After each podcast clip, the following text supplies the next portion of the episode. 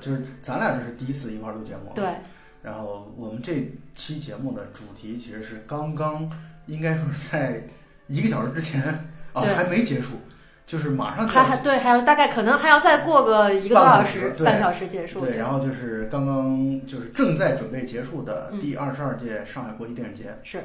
然后这次托大老师的福，然后呢，真的是托你的福，对，然后呃，所以来到上海，然后看了呃好多电影。嗯你这次统计了大概看了多少部啊？我这次我刚刚算了一下，我应该实际上看了的电影有二十五部。就是你抢了票非常多，对对对，抢抢的票远远超过了这个数字。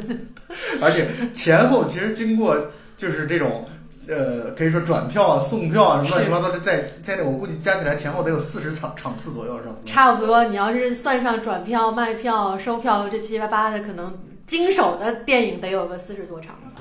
呃，我跟你差不多，嗯我看的电影二十四部，就咱俩其实算是彼此彼此。是，咱们这都呃都算是比较在有工作的情况下，算已经挺任性的了。对对对，嗯是的，是的。其实我是专门为了看上影节，然后请了年假。啊，对，但是中间也是因为有别别的事情嘛，然后就中间可能有一两天的时间耽搁了，但是总共的从头到尾，就第一天到最后一天都还是参加了的。耽搁的原因还是因为电影。对，这个后边儿我我可以再说。这次主要上海电影节，我是第一次参加，嗯第一次参加上海节，有两年的参啊三年应该是三年的参加北影节的这样的一个经验。嗯我会我对于上影节的这个抢票的难度其实是完全没有概念的，其中也犯了一些呃这种经验上的错误，比如说我就不知道。诸如像美琪啊、大光明影城啊、天山电影院都是有上下层的，对，对于第一次抢上影节票的朋友，可能这点会比较困惑，就是你可以看到那个按键，你还是可以点进去购票的，但是你就找不着座位在哪儿。是啊，但是你你只要点那个上面有一个按键，可以选楼上楼下。楼上楼下你只要选到楼上，其实就还是有很多位置。这好像还是真的是从来没有经过的事情。对，然后我今天我刚好在淘票票上我也去查嘛，是，就他们平时这种有楼上楼下的这种场次，呃，就是这种影院啊，它放平时的电影的时候，楼上是锁着的，嗯，对就。是楼上是不开放的。没错没错，像天山大光明这样的电影院，他们其实原来都是剧场，包括美琪对也是，对所以说才会有楼上这个概念。是是是，那平时是就是大家也不习惯在楼上看电影嘛，那肯定是不会开放。但是上影节漂亮的需求实在是太大了，所以说就把楼上给开放出来。这几个就是咱们刚才提到这种带楼上的这种电影院，嗯，感觉容纳人数都巨大，对我感觉都差不多千人左右。对对，美琪那个是是有上千人的，大光明天山也肯定有上千人了，因为我昨天数了一下嘛，你差不多十八排，每一排如果有四十个座位的话，嗯光楼下就能容纳七百二十个人，没错没错，所以楼上楼下一千人肯定毫无问题。对。但是这个楼上楼下的座位体验还是有区别的，像比如说美琪的座位，楼上的间距会比楼下要稍微窄一点。楼下已经够窄的了，对，一会儿我们会谈到这个影院观影的体验的问题。没错没错。咱们还是说回抢票这个问题上，这次抢票确实特别的不容易啊。嗯然后我想说的是，你觉得自己最想看的电影都抢到了吗？嗯，就从第一阶段的抢票来说的话，可能除了海上花这种 炒到了什么黄牛价几千块钱一张的没抢到之外，呃，基本上当时排的片子都都抢到票了。嗯，而且我觉得抢票是这样的一个事儿，就是它其实是一个你原本有计划，但是计划是不断的在调整的。没。错没错，就是你原本希望看这一场的这个电影，但是后来发现你可能抢到这场的那个时间的别的电影之后，然后你就把这场调到别的时刻去了。因为毕竟一一部电影一般来说，绝大部分的电影嗯，都不会只拍一遍。对，一般是三到五场。是，比嗯如说我举个例子啊，我其实一开始很想抢那个二十三号晚上，就是其实相当于闭幕的呃闭幕闭幕当晚，相当于那个评选的当晚嗯的那个《星际穿越》，啊，但是太热了，就是是根本抢不到。到后来我等于放弃了，我放弃的原因是因为我想起来。我其实曾经在电影院看 IMAX 版看过这个《星际穿越》，所以我就嗯觉得算了吧。就有的片子就随时调整出来的，就等片子已经开始抢票之后，是。随时观察出来这个片子的这样的一个热度。对。比如说再举个例子，《撒旦探戈》这个片子，我一开始想着，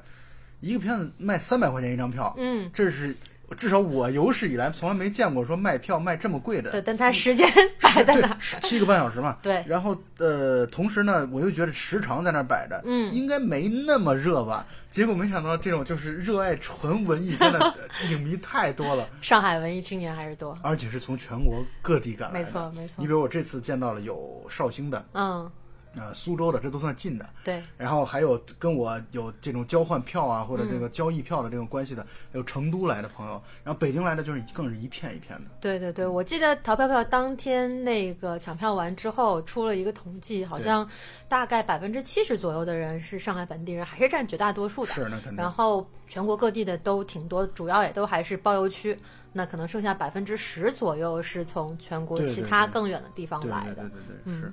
所以，反正抢票这个是特别的激烈。对。但是，呃，因为也是因为有了北影节的这样的一个经验啊，嗯、我就会觉得，反正基本上你只要想要看的电影，嗯，你坚持的去刷各种群，对对对，你总会还是会有机会来。没错没错。但是我是说话站着说话不腰疼，有两点。第一点是，这次其实我有大概四三四场的这个票，是都是大老师通过个人的关系、朋友的关系帮我弄到的。嗯。第二个呢，就是。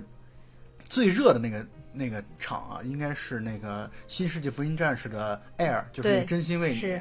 也是大老师中国朋友。对，我要感谢我这些热心的小伙伴们。对，如果没有你们，我我们就看不成今年的上影节了。但是不得不说啊，就是我们通过所谓关系拿到的票，就是大家口中特别憎恨的那种 嘉宾赠票。对，但这个是怎么回事呢？其实也可以在这里跟大家聊一下，就是呃，其实不管什么电影节，都会存在着这样子一批的嘉宾的或者是媒体的流票。你不可能完全没有。你想想，比如说这次这次上影节的赞助商是很高大上的，对，什么。呃，那个宝格丽，宝格丽，然后积家，对啊，然后还有反正就是 Jameson 的那个酒，对，都是特别高端的一些品牌，然后他们可能留了，这很正常。对，没有这些赞助商的支持，你哪来的电影节的？没错，没错。所以这些流票本身行为是很正常的。对。但是就是上影节为人所诟病的一点在哪儿？就是说他可能给的这部分流票过多了，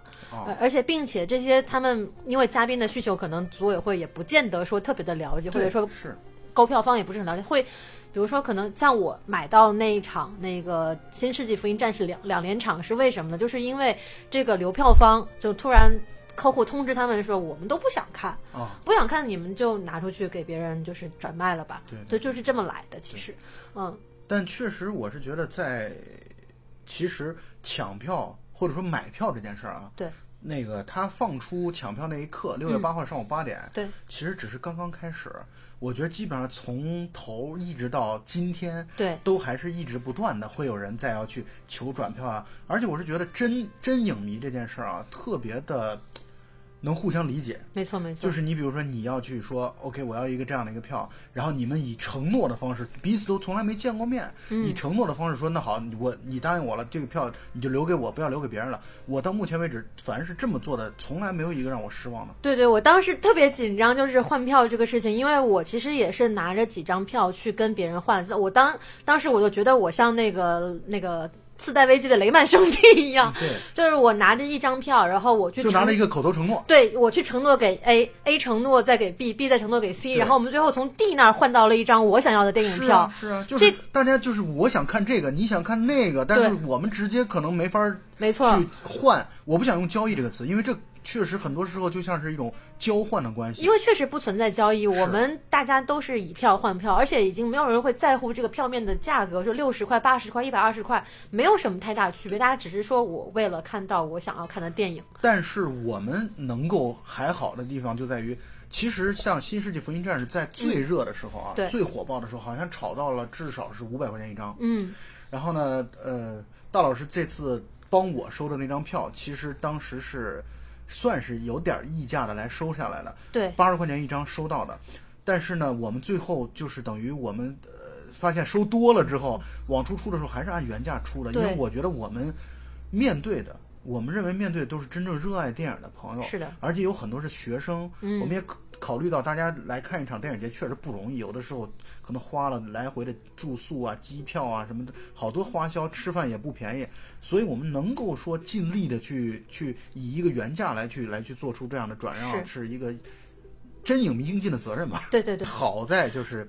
确实就像你刚才说的，嗯想看的电影基本上都、嗯，都通过是的，呃念念不忘必有回响这个 这个原因吧，反正都都拿到了。对，所以我觉得我们接下来就可以聊一聊你这次看电影的一些感受了，对吧？嗯你的你主要参加的是这呃第一天的，我们俩都参加了。嗯第一天我记得第一场，因为我不是当时说了吗，我要很矫情了，我一定要。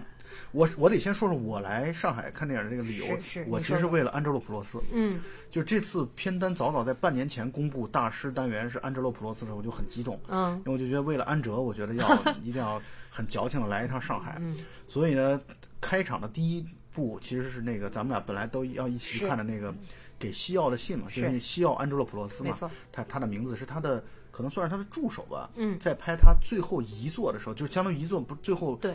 叫叫好像那一片海，嗯啊，就是他在拍这部片子的时候。还是叫另一片海。他在拍这部片子的时候遭遇了车祸身亡了嘛，嗯等于这个片子一直就从来没有问世过，因为还没拍完，完全没杀青嘛。他的助手在拍这部片子的过程当中做了一些记录的素材，然后做了一个纪录片。嗯啊，然后等于这部片子当时时间太早，没对对没参与上。我我我这回就是总体来说，就是基本上十点半以前的电影就就没有看到过一场。虽然虽然我自己每到前一天晚上，因为有些会有余票嘛，对对对然后我到前一天晚上会挣扎，我说会对自己抱有幻想，说我能不能八点半起来看一场？如果我看一场，我就是我个人的胜利。但 但是每天都失败了。尤其越往后越会失败，对因为你想想越往后这个精力上更真的是没错，其实看电影节是一件特别耗费体力的事情。很辛苦，绝对是耗费体力。嗯，那你第一天十五号那天，你应该有两场跟我是两场跟场跟我同一场、啊，对对对，咱们应该同样看的是《雾中风景》和《大闹天宫没错。》啊。嗯你的你那天看的，你的感受怎么样呢？嗯，呃，我那天第一天看的就是第一场就是《大闹天宫》嘛，《大闹天宫》又是今年上影节的这个整个海报的设计主，主打吧，对啊，所以我觉得这个还挺挺有形式感和 纪念意义的吧。嗯。然后我看完那天，因为十五号晚上我是看《星际穿越》的 IMAX 版，对，然后我觉得我记得你当时在嗯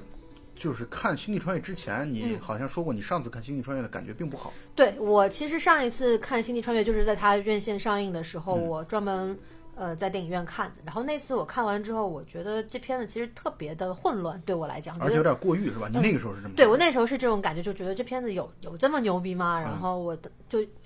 怀着这个疑问，一直到现在过了可能有五年吧。一四年上映的电影嘛，嗯然后我就看到这次有 IMAX 的《星际穿越》，我就想我一定要再看一遍，因为其实这么这么多年下来之后，对诺兰的认识也好，包括对于一些可能科幻的元素的认识也好，都会有一些改变。是然后我这次看完之后就，就立马上到我的豆瓣上去给他改了五星，我原来打的只有三星，就觉得我说我到现在可能我长大了，我成熟了，我 我是真的理解，就是《星际穿越》它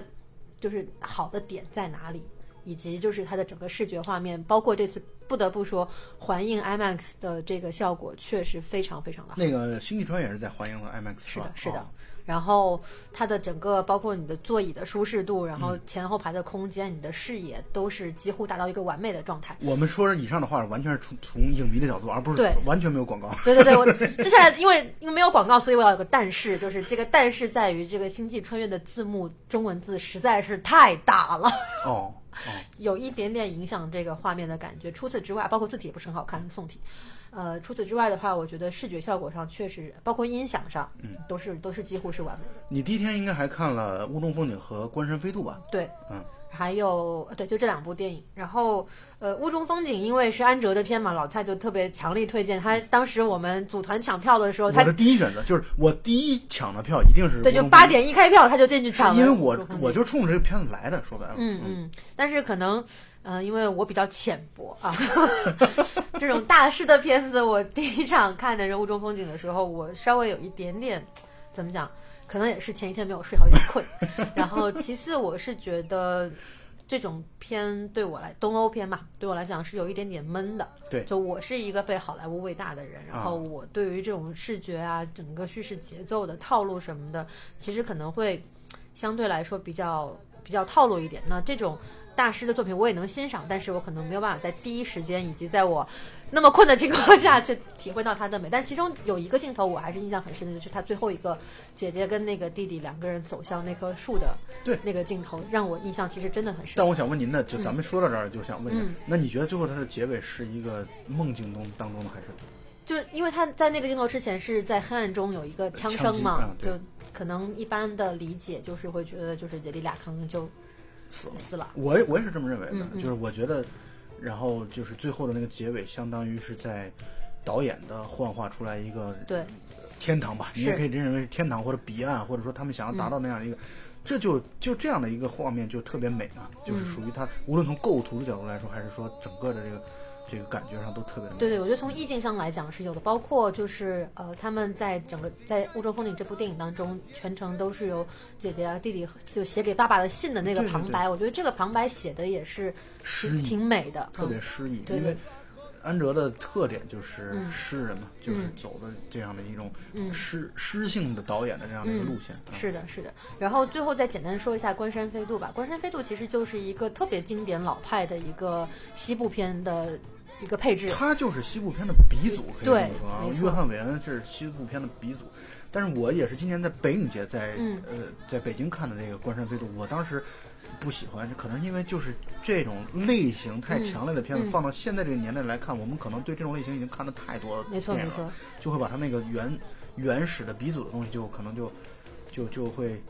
这个东西，所以从这件事儿我才更加的体会到像。库布里克这样的导演的嗯超前性，没错因为你看你现在再去看《二零零一太空漫游》，你都不会觉得它很多地方它都不会觉得它过时，是，就是你不会觉得因为它是六八年的电影，所以你会觉得它怎样。嗯，但是你说像《关山飞渡》三九年的电影，它就会相对时间上会觉得可能稍微呃不太适应现在这八个八十年了，已经对也也还是挺不容易对，但是说到这个时间，其实我特别想提一部电影，就是《潘多拉的魔盒》，潘多拉魔盒你这次看了吗？我看了。啊，看了是吧？一九二九年的电影，对，我觉得就这部电影让我现在看，因为它其实算是德国表现主义电影的最后期的一两部电影了嘛。嗯嗯嗯嗯嗯但这部电影让我现在看来，我还是觉得特别惊讶于它整个故事的这种紧凑感和它人物内内心的一些默。片是吧？呃，不是默片，它哦是有、有对白的，有声电影。嗯有声电影。哦，是吗？对我哦，我觉得这这个电影其实对我来讲，这次算是一个相当惊喜的一部电影，因为之前我在我忘了是一个什么影展了，然后我在大光明看过《大都会》这部哦片子，就《大都会》是太经典了，然后大都。会应该比这片子要晚两年，三年的。是的，然后但是我觉得我在潘多拉的魔盒当中，我其实能看到跟大都会有相似的这种精神价值观在里面。就这部老电影会让我感觉到它其实有一种历久弥新的东西在里面。哦，那就很酷啊！就嗯是你会觉得你看到现在都依然觉得有一些超超出你预期的惊喜的这样的是的，包括他的整个人物造型，因为那个时代的那种时尚感，我觉得到现在，因为呃，怎么讲，时尚界不是有一句话吗？叫什么“三十年就重复一次当年的经典”那你算算，二九年到现在九十年，啊，对啊，三轮啊，三轮儿刚好。刚才说了三轮啊，对，所以我觉得很多老片子，我们还是可以从中发现一些值得现在人学习的东西。你知道今年的那个亚洲影展，北京在北京嗯做了个亚洲影展，开幕影片叫《盘丝洞》，那是一九二七年的国片。哇，那个《盘丝洞》那个片子我没我没去看，那当时忙呢有事儿，嗯没去看嘛。但是我挺希望去看一下《盘丝洞》，是个默片儿。然后一九二七年的电影，当时这个片子辗转反侧丢了，胶片丢了。哦，后来是挪威还是好像是挪威还是冰岛，反正总之北欧的一个国家，嗯然后他们自己国家在不知道哪个犄角旮旯找到了这个片子的原版拷贝。当时他们原版拷贝，他们那个时候片头都没了，嗯，他们自己给它起的名叫《蜘蛛精》。哦，后来他们把那个片子赠回给中国电影资料馆，就是嗯赠回给我国的、嗯我国的电影资料馆之后，我们才这些研究研究电影史的这些专家才发现，它就是曾经失传了的这个盘丝洞。对，但其实当年大都会也是这样，就是当年我看的是也是一个四 K 修复版，然后也是，呃，这部影片因为是经典嘛，影视经典，那也是流失流失很多年了，也是不知道在哪个国家犄角旮旯的一个那个电影资料馆里面就发现了这样一个拷贝对对对，包括呃这次我看的那个《天文学家之梦》和《月球旅行记》的彩色修复版，嗯，也是就是西班牙的一个电影资料馆跟法国电影博物馆之间，呃，怎么讲，互相交换了一些胶片，然后这都是人类所共同拥有的财富，我觉得没错啊，所以在这个问题上，其实已经超越了国界的概念。嗯那这就是你第一天，其实呃，可能如果要评的话，你可能印象最深刻的应该是《星际穿越》吧没。错，一定是的。嗯，然后你第二天呢，第二天的话，其实我就应该十六号十六号我只看了一部《阿基拉》。啊。嗯，对，因为之前白天有点事情，然后就没有看成，所以十六号也造成了我本次上影节应该是最大的一个遗憾，就是我没有看成当天下午的《悲惨世界》，哦，也就是今年戛纳的评审大奖这部片子。哦嗯，然后但是呃你知道我的片单一会儿我说完了之后，嗯就是有特别强烈的特点，这种特点就是一种中年保守主义者的这样的一个选片的原则，就是选的几乎嗯绝大多数都是这种经典的这种片子，就是它不会犯错。然后同时呢，就是那种老的不行的那种片子，就很很老的片子，嗯，就很少选新片儿。所以你看，你《悲惨世界》错过，你不用担心，因为你肯定总归还是能看得到。肯定有机会，而且会有大把的机会在这种大荧幕上来去看这样的片。嗯所以我，我其实就是因为有这样的一种心理存在，所以我才会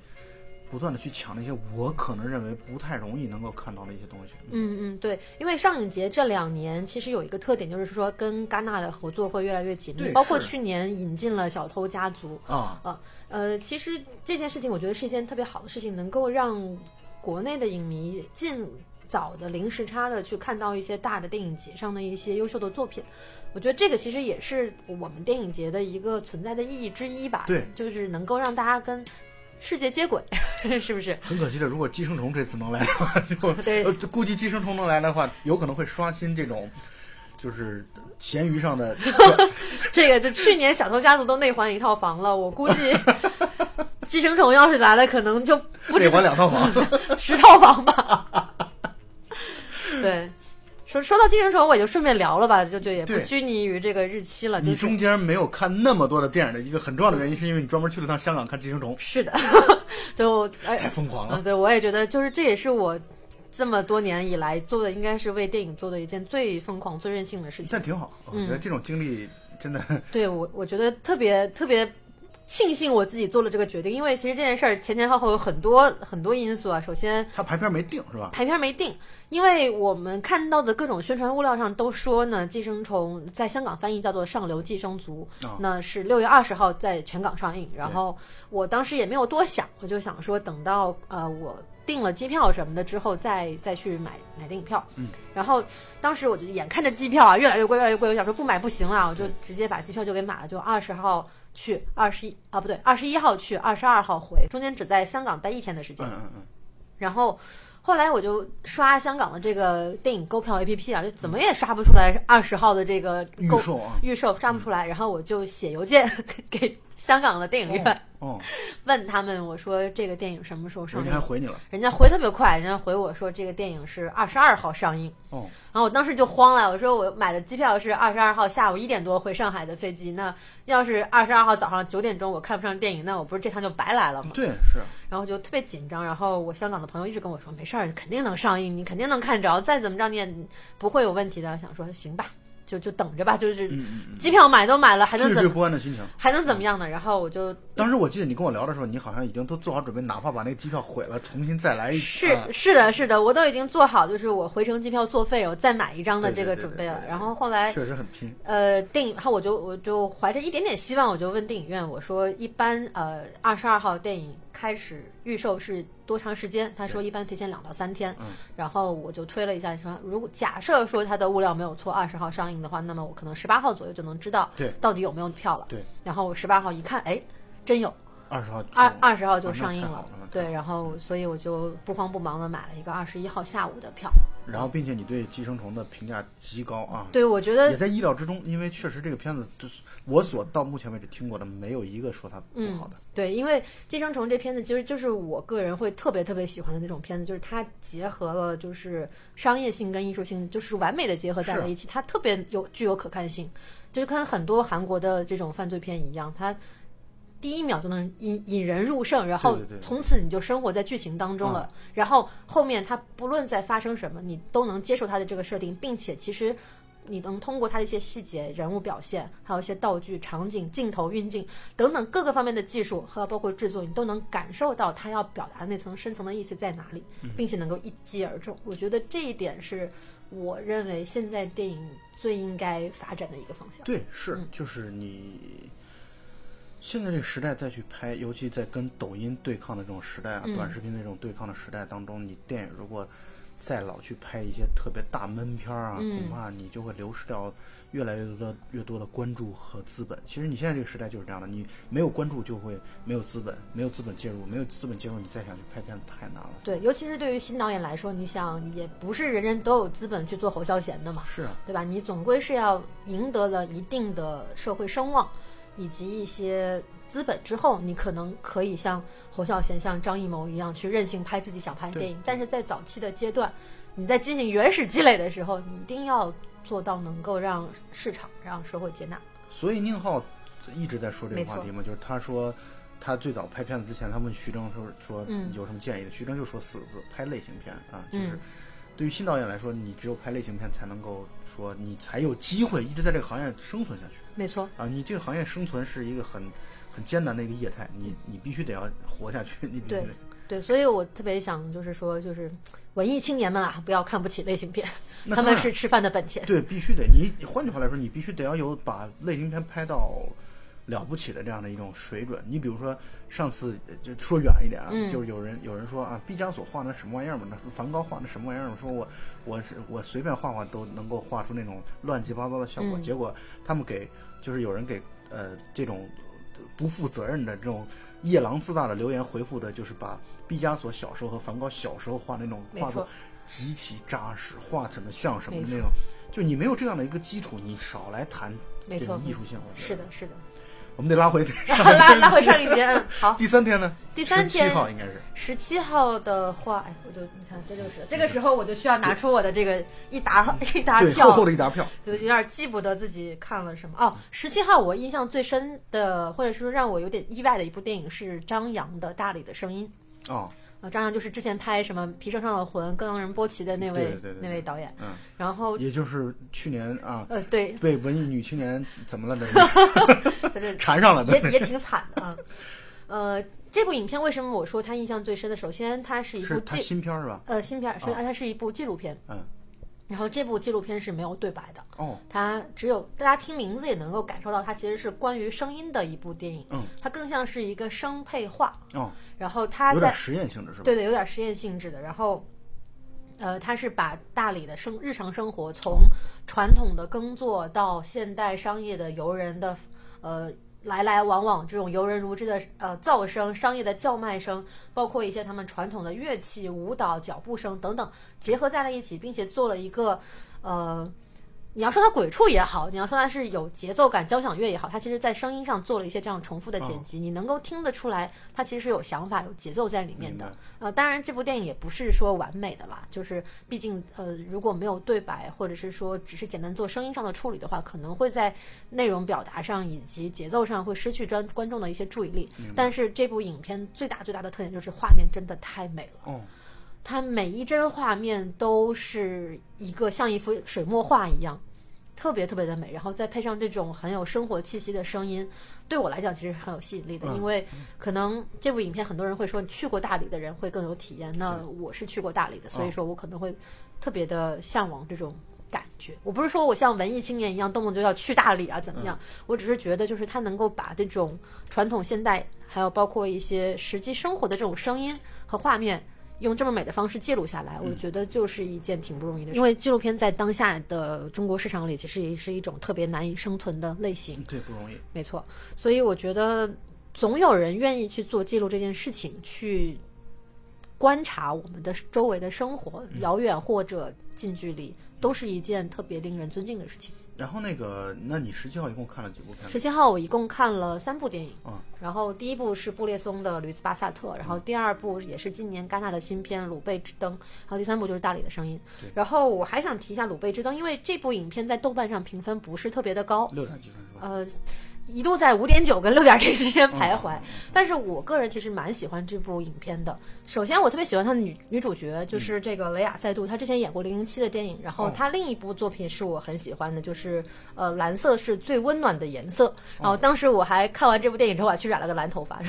就大家如果还记得我的话，蓝精灵，对，然后呃，这部影片我个人喜欢它的点在于，就是我觉得很少有一部电影能够把一个审讯或者说是对白拍的这么有张力。它其实电影到后半段全是审讯戏，哦，然后全是警察跟两位女嫌疑人之间的一个对白。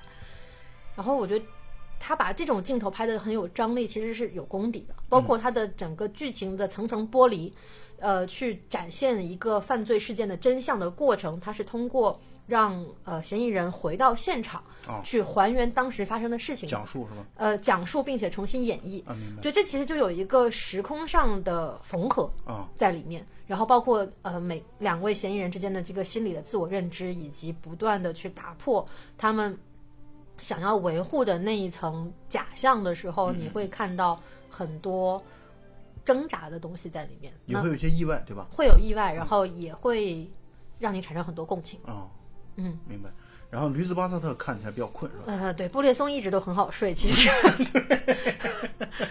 对，虽然他也是一位就是大师，但是嗯，布列松就驴子这部电影，我确实中间好几回眼睛都闭上了，我也不知道闭了多久啊。很正常，这个是是是太正常了，嗯，但是我如果有时间，嗯，我相信我还会再去重温一下大师的作品。然后就到十八号了，嗯，到十八号了。十八号的话，其实是这样，我其实放弃了早上的一部电影，去参加了一个朋友委托我帮他参加的一个论坛。哇呃，对话双方是博纳的老总于东和后天的导演罗拉·艾莫里奇，哦讲的主题是如何制作好莱坞大成本的电影、大制作的电影。哦，嗯、其中讲了一些呃话题还挺有趣的，比如说呃，就提到了一个中国科幻电影的一个未来，因为今去今年《流浪地球》流浪地球应该就是于东是博纳投的吧？嗯呃，对，然后包括博纳也投了今年戛纳另一部爆款《好莱坞往事》嘛，马上也要啊在国内上映了。对对对其实提到就科幻这一点的话，呃，于东提到了一个很有趣的命题，就是说在我们当下的社会环境里面，我们很难去展开想象去做一些，呃。比如说外星人方面的一些科幻作品，我们的科幻可能能仅限于，比如说宇航员、航天类的这样的一个，呃，非常现实的，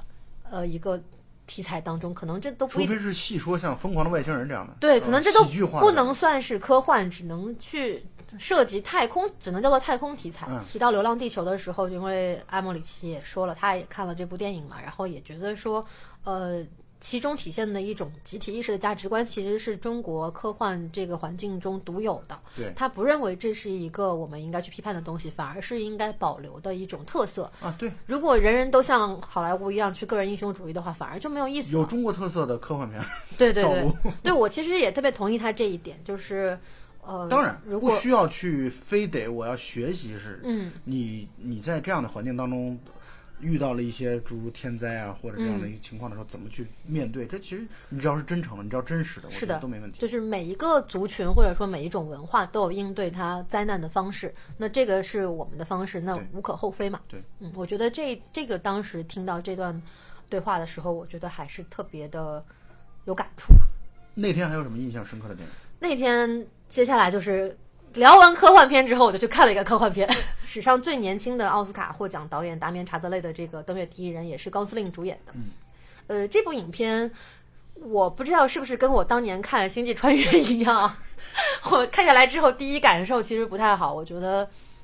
这就是我刚刚说的，就是过分的宣扬所谓的美式价值观哦，在我看来，可能在我这儿已经不适用了。对，嗯，我觉得虽然我很承认它的画面技术视听，因为他在奥斯卡今年奥斯卡提名也都是各种技术奖，对，包括声效什么的。嗯这这方面我无可无无可厚非，就是一定是很棒的。包括环映的 IMAX 依然给我提供了最好的观影体验。但我觉得这个故事给我最大的，在我看来最大的问题就是在于它第一，对于美国传统家庭价值观的无聊的重复性的呈现；明白。第二，它是他不这样呈现，他也没法奥斯卡呀。对，第二点就是说，我觉得他看似是在挖掘阿姆斯特朗这个人的内心的一个世界，去表现他对女儿的怀念等等，但是其实恰恰是对这个核心的点，他没有去挖掘哦为什么他对女儿会有如此大的愧疚，是因为他的航天事业吗？还是因为什么样的原因？然后。再叠加上各种各样的外力因素，比如说一批又一批的这个宇航员在各种实验中去意外的身亡，然后给他带来了巨大的精神压力等等。我觉得就是各种外部因素去强加他，迫使他走上了一个这样的道路。虽然他不愿意，这点我能理解，但是我觉得你如果只描绘这样的外部因素，而缺乏他内心的这种挖掘的话，可能在我看来是有点支撑不住的。哦，嗯，呃，所以十八号就算是十八号就这样结束了。啊，好，啊哦不，我十八号还有一点就是我临时收了一张《痛苦与荣耀》荣耀，那十八号晚上去看了是吧？对我十八号也是十一点吧？十一点的，啊，也是在在天山。哦，天山天山。对，因为今年在上一节，今年上一节，呃，《痛苦与荣耀》全都是十一点。对，全是十一点。好多人说因为这个原因没法看，因为电影结束已经一点了。嗯，好多人住在包括松江 这样特别远的地方。对对对，所以我也是临时收了这张票嘛。嗯啊我觉得这部电影怎么就就这样吧，就是 大师晚年对于自己一生的一个回顾，我觉得也没有什么好过多评价的。就是你没有对的，因为我《痛苦与荣耀》是二十号在美琪看的嘛。嗯我因为我个人是阿尔莫多瓦的粉丝，我很喜欢阿尔莫多瓦，但是我是觉得这部片在他的片子当中，呃，排不当，在我看来啊，嗯排不上最上等的。当然，也这也是我为什么不喜欢看新片儿，因为新片儿没有沉淀，你知道吗？嗯就是新片儿马上一出来就来看的话，我也担心自己会有一些认识上的特别严重的偏差。嗯。比嗯如说这件事最让我印象深刻的是去年的《燃烧》，嗯。我嗯在第一遍看《燃烧》的时候，我会觉得实在是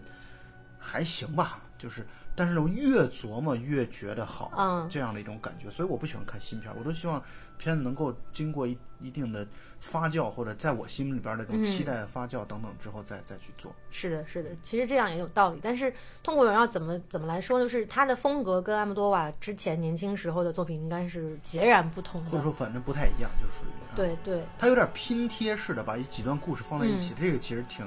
不太一样的。是，而且就是一个个人的回忆吧。我觉得没有什么特别好去评价他的好坏这样的一。但是特别有意思的地方就在于，就是两个男人激吻的那样的一个画面，旁边的观众都在哗然，我觉得。对对对，也有也有人猜测，就是为什么要放到晚上十一点放映，就是因为有这样的情节出现。因为上一节是 A 类电影节嘛，它不允许去删减任何就是片中的内容。就是说不允许超出导演和制片方的意志去删删减任意随意删减，这是绝对不允许的。对，嗯所以可能就放在深夜，然后也能够避免一些不必要的麻烦。和争议，对，嗯，是，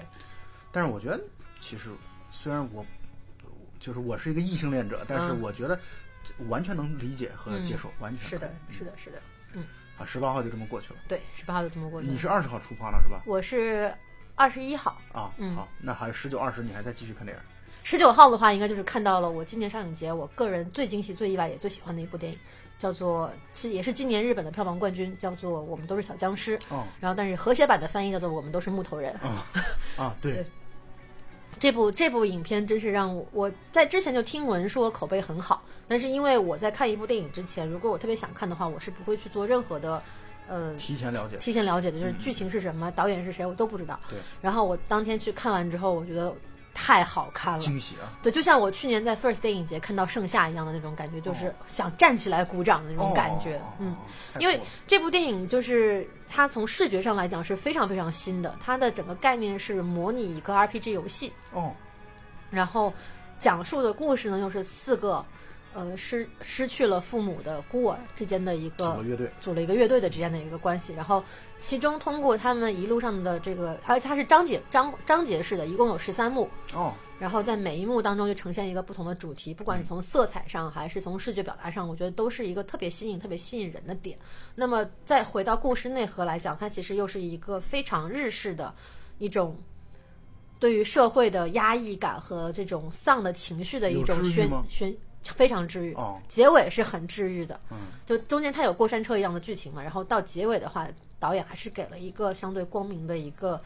一个结尾。明白我觉得这部影片其实真的很值得去去看，但是也会有人不喜欢了，啊，嗯、但我觉得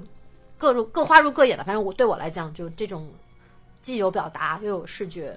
就像寄生虫一样。哦，就是这次等于你可能最意外和惊喜的就是这部片子，没错吧，是的哦，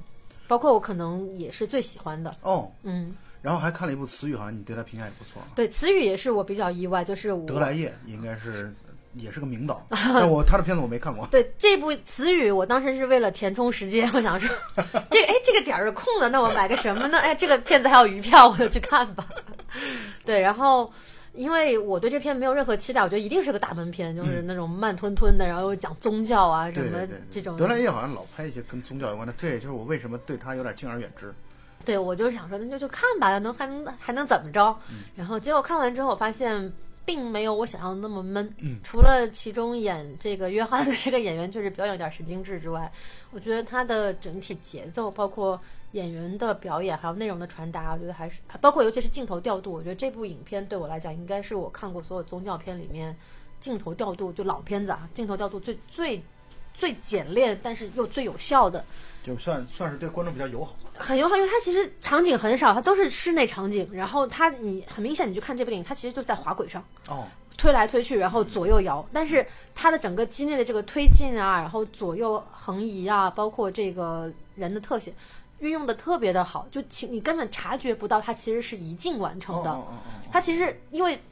条件限制哦，嘛就，换句话来说，这个片子其实它的特点算是长镜头，但是长镜头不会让你觉得闷，对对，不是固定机位的那种啊，不是固定机位，它它的机内的这个运镜其实很巧妙的。明白，这些大师，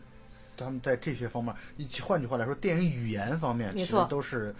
让我们这些人会觉得啊，就是虽然是就是门外汉，不是学这个专业的人，嗯。也能够看得出来，他是想要通过巧妙的地方在哪对，想要通过电影语言来去表现，不是单纯通过对白，通过这种嗯，对，我觉得这点就是这个是让我从对，就是老蔡讲过电影语言上来讲得到了一个新的认知。嗯，嗯。然后是二十号，二十号的话二十号，咱们俩有两场是一样的。对，二十号这个老蔡就从忙碌的工作中解脱出来了，重新回归上影节。对，他是你是看完十五号就对我看完十五号之后，十六、十七、十八、十九全都在工作，嗯然后都在杭州，嗯然后二十号上午还在工作，嗯然后中午呃马不停蹄的工作一结束，赶紧打车去高铁站，然后从高铁站再坐高铁，然后到了之后，那个真的是以分钟来记自己的这样的一个时间嘛。后来赶上了三点四十五的《东京物语》，对对对，嗯，太值得了。我觉得《东京物语》也是就。因为木头人毕竟是一个新片嘛，它是可能带来的惊奇感更多。然后《东京物语》的话，之前我没有看过，但啊，你之前没看过？我没有看过哎，那我很想问问你这次的感受，看《东京物语》。呃，我去年看了小金的那个茶泡饭饭啊、嗯在上一节看的，然后今年看了《东京物语》。《东京物语》我看完之后，我觉得特别难受，就是特别特别难受，说不出来。就是我不想哭，因为旁边就是这部电影看了很看哭了很多观众嘛。对啊，然后我我既不想哭，我也不想笑，然后我就觉得特别像一个海绵或者是一个棉花泡满了水，然后你往里面扎一根针的那种感觉。对他一点一点的给你放。啊、对，然后特别特别难受，就是剧中的每一个人，他们都是我们身边的是啊，平常人，平包括我，包括我自己，很有可能对啊，也是这样的人。真的是平常人啊。但是最终的结果就让人觉得很悲伤、很凄凉。但这种悲伤和凄凉又是属于我们在生活当中，你如果真正用心去观察的话，可能随处可见的。没，错，就是，所以这就是让我觉得他厉害的地方。嗯贾樟柯曾经做过访谈说，我不愿意去拍一个，比如说一个建筑工人从呃几十米高的脚手架上掉下来摔死的故事，因为我是觉得这样的故事太过于的新闻性。嗯，他更愿意拍那些一直老老实实在脚手架上工作的这样的一个一一些农民工的生活，因为他觉得这才是我们普通人常见的生活，进而能拍出这种质感。就是小金在这点上实在太了不起了，太伟大了。我觉得，我觉得这种对于社会性以及日常生活细致入微的观察，我觉得这个是一个真正的大师。真的是大师。对，我觉得我看完之后真的是，我现在到现在我都提到这片子，我心里都还很闷。你知道，就是大家会觉得说，你把我们日常的生活能够拍得如此的引人入胜，就是你看他那里边儿，就是比如说邻居打招呼那种嗯桥段重复了好几次，但是你会觉得生活就是这样子的，同时还好看。嗯，就是你有的人，你比如说要让我去拍这种片子的话，我可能就是记录的很很无聊、很没 劲，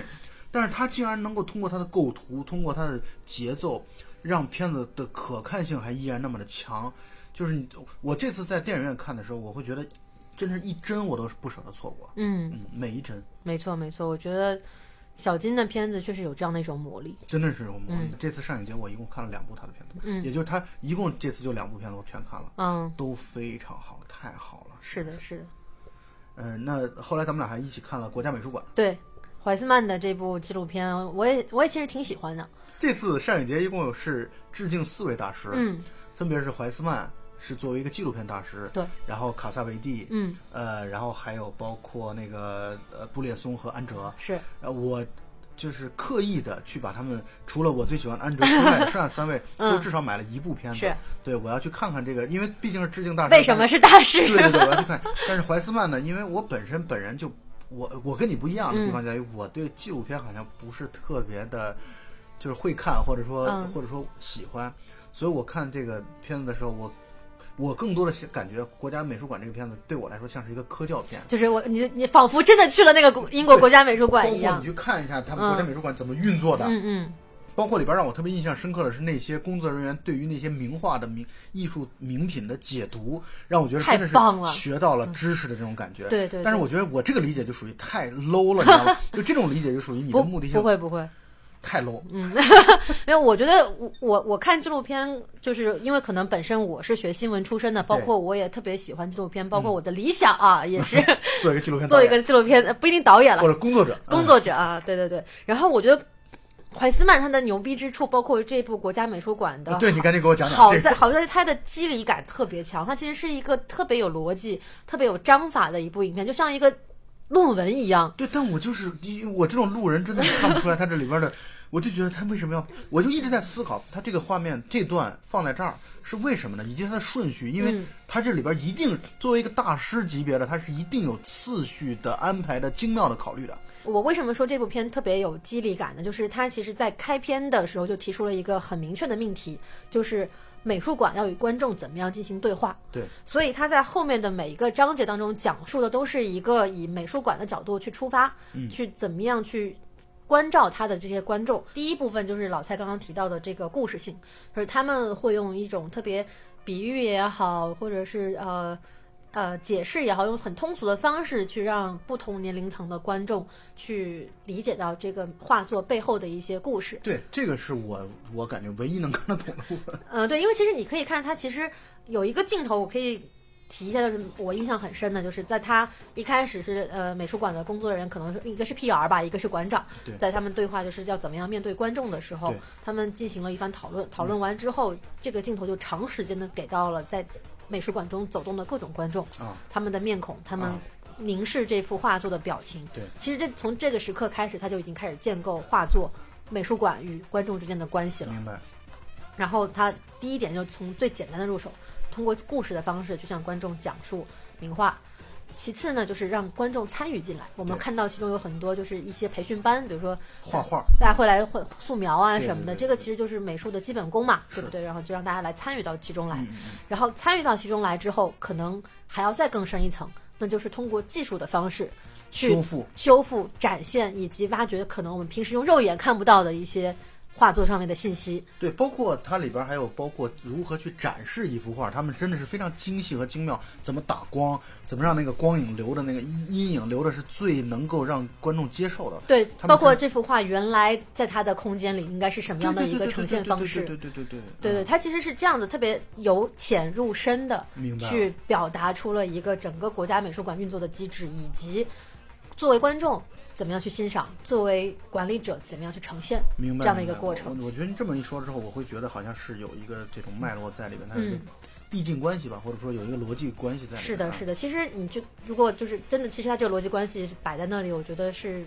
很清楚的。嗯就是我觉得包括呃之前我错过了，但是呃我通过我卖票的那位小伙伴转述给我的那一部怀斯曼的呃关于芭蕾呃俄罗斯国家芭蕾艺术团的一个纪录片。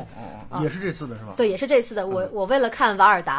啊 放弃了这部纪录片，也是一个这样的一个很精妙的一个去叙述的方式。。我好像这次就看了两部纪录片，一个就给西奥的心，还有一个这个。嗯但这种这个片子确实超出了我的这种理解的能力范围，嗯我感觉。但是它的好的地方在哪儿啊？就是你就算不那么理解它，嗯，但是呢，你会产生无论如何，你就一定会产生一些诸如对于艺术的兴趣啊，嗯然后包括对于这个英国国家美术馆的向往啊、是的期待啊等等。我觉得至少对于小白观众来说，能做到这点已经很很达到了目的了。我觉得，对，我觉得尤其是在我不知道，因为我不是很清楚现在的就是学校里面小朋友对于美术音乐课是什么样的一个状态。至少在我我们这一代人里面，美术和音乐课都是被用来上数学课的。是吗？对，我觉得我整个包括我现在，我都觉得我的记忆中缺失一个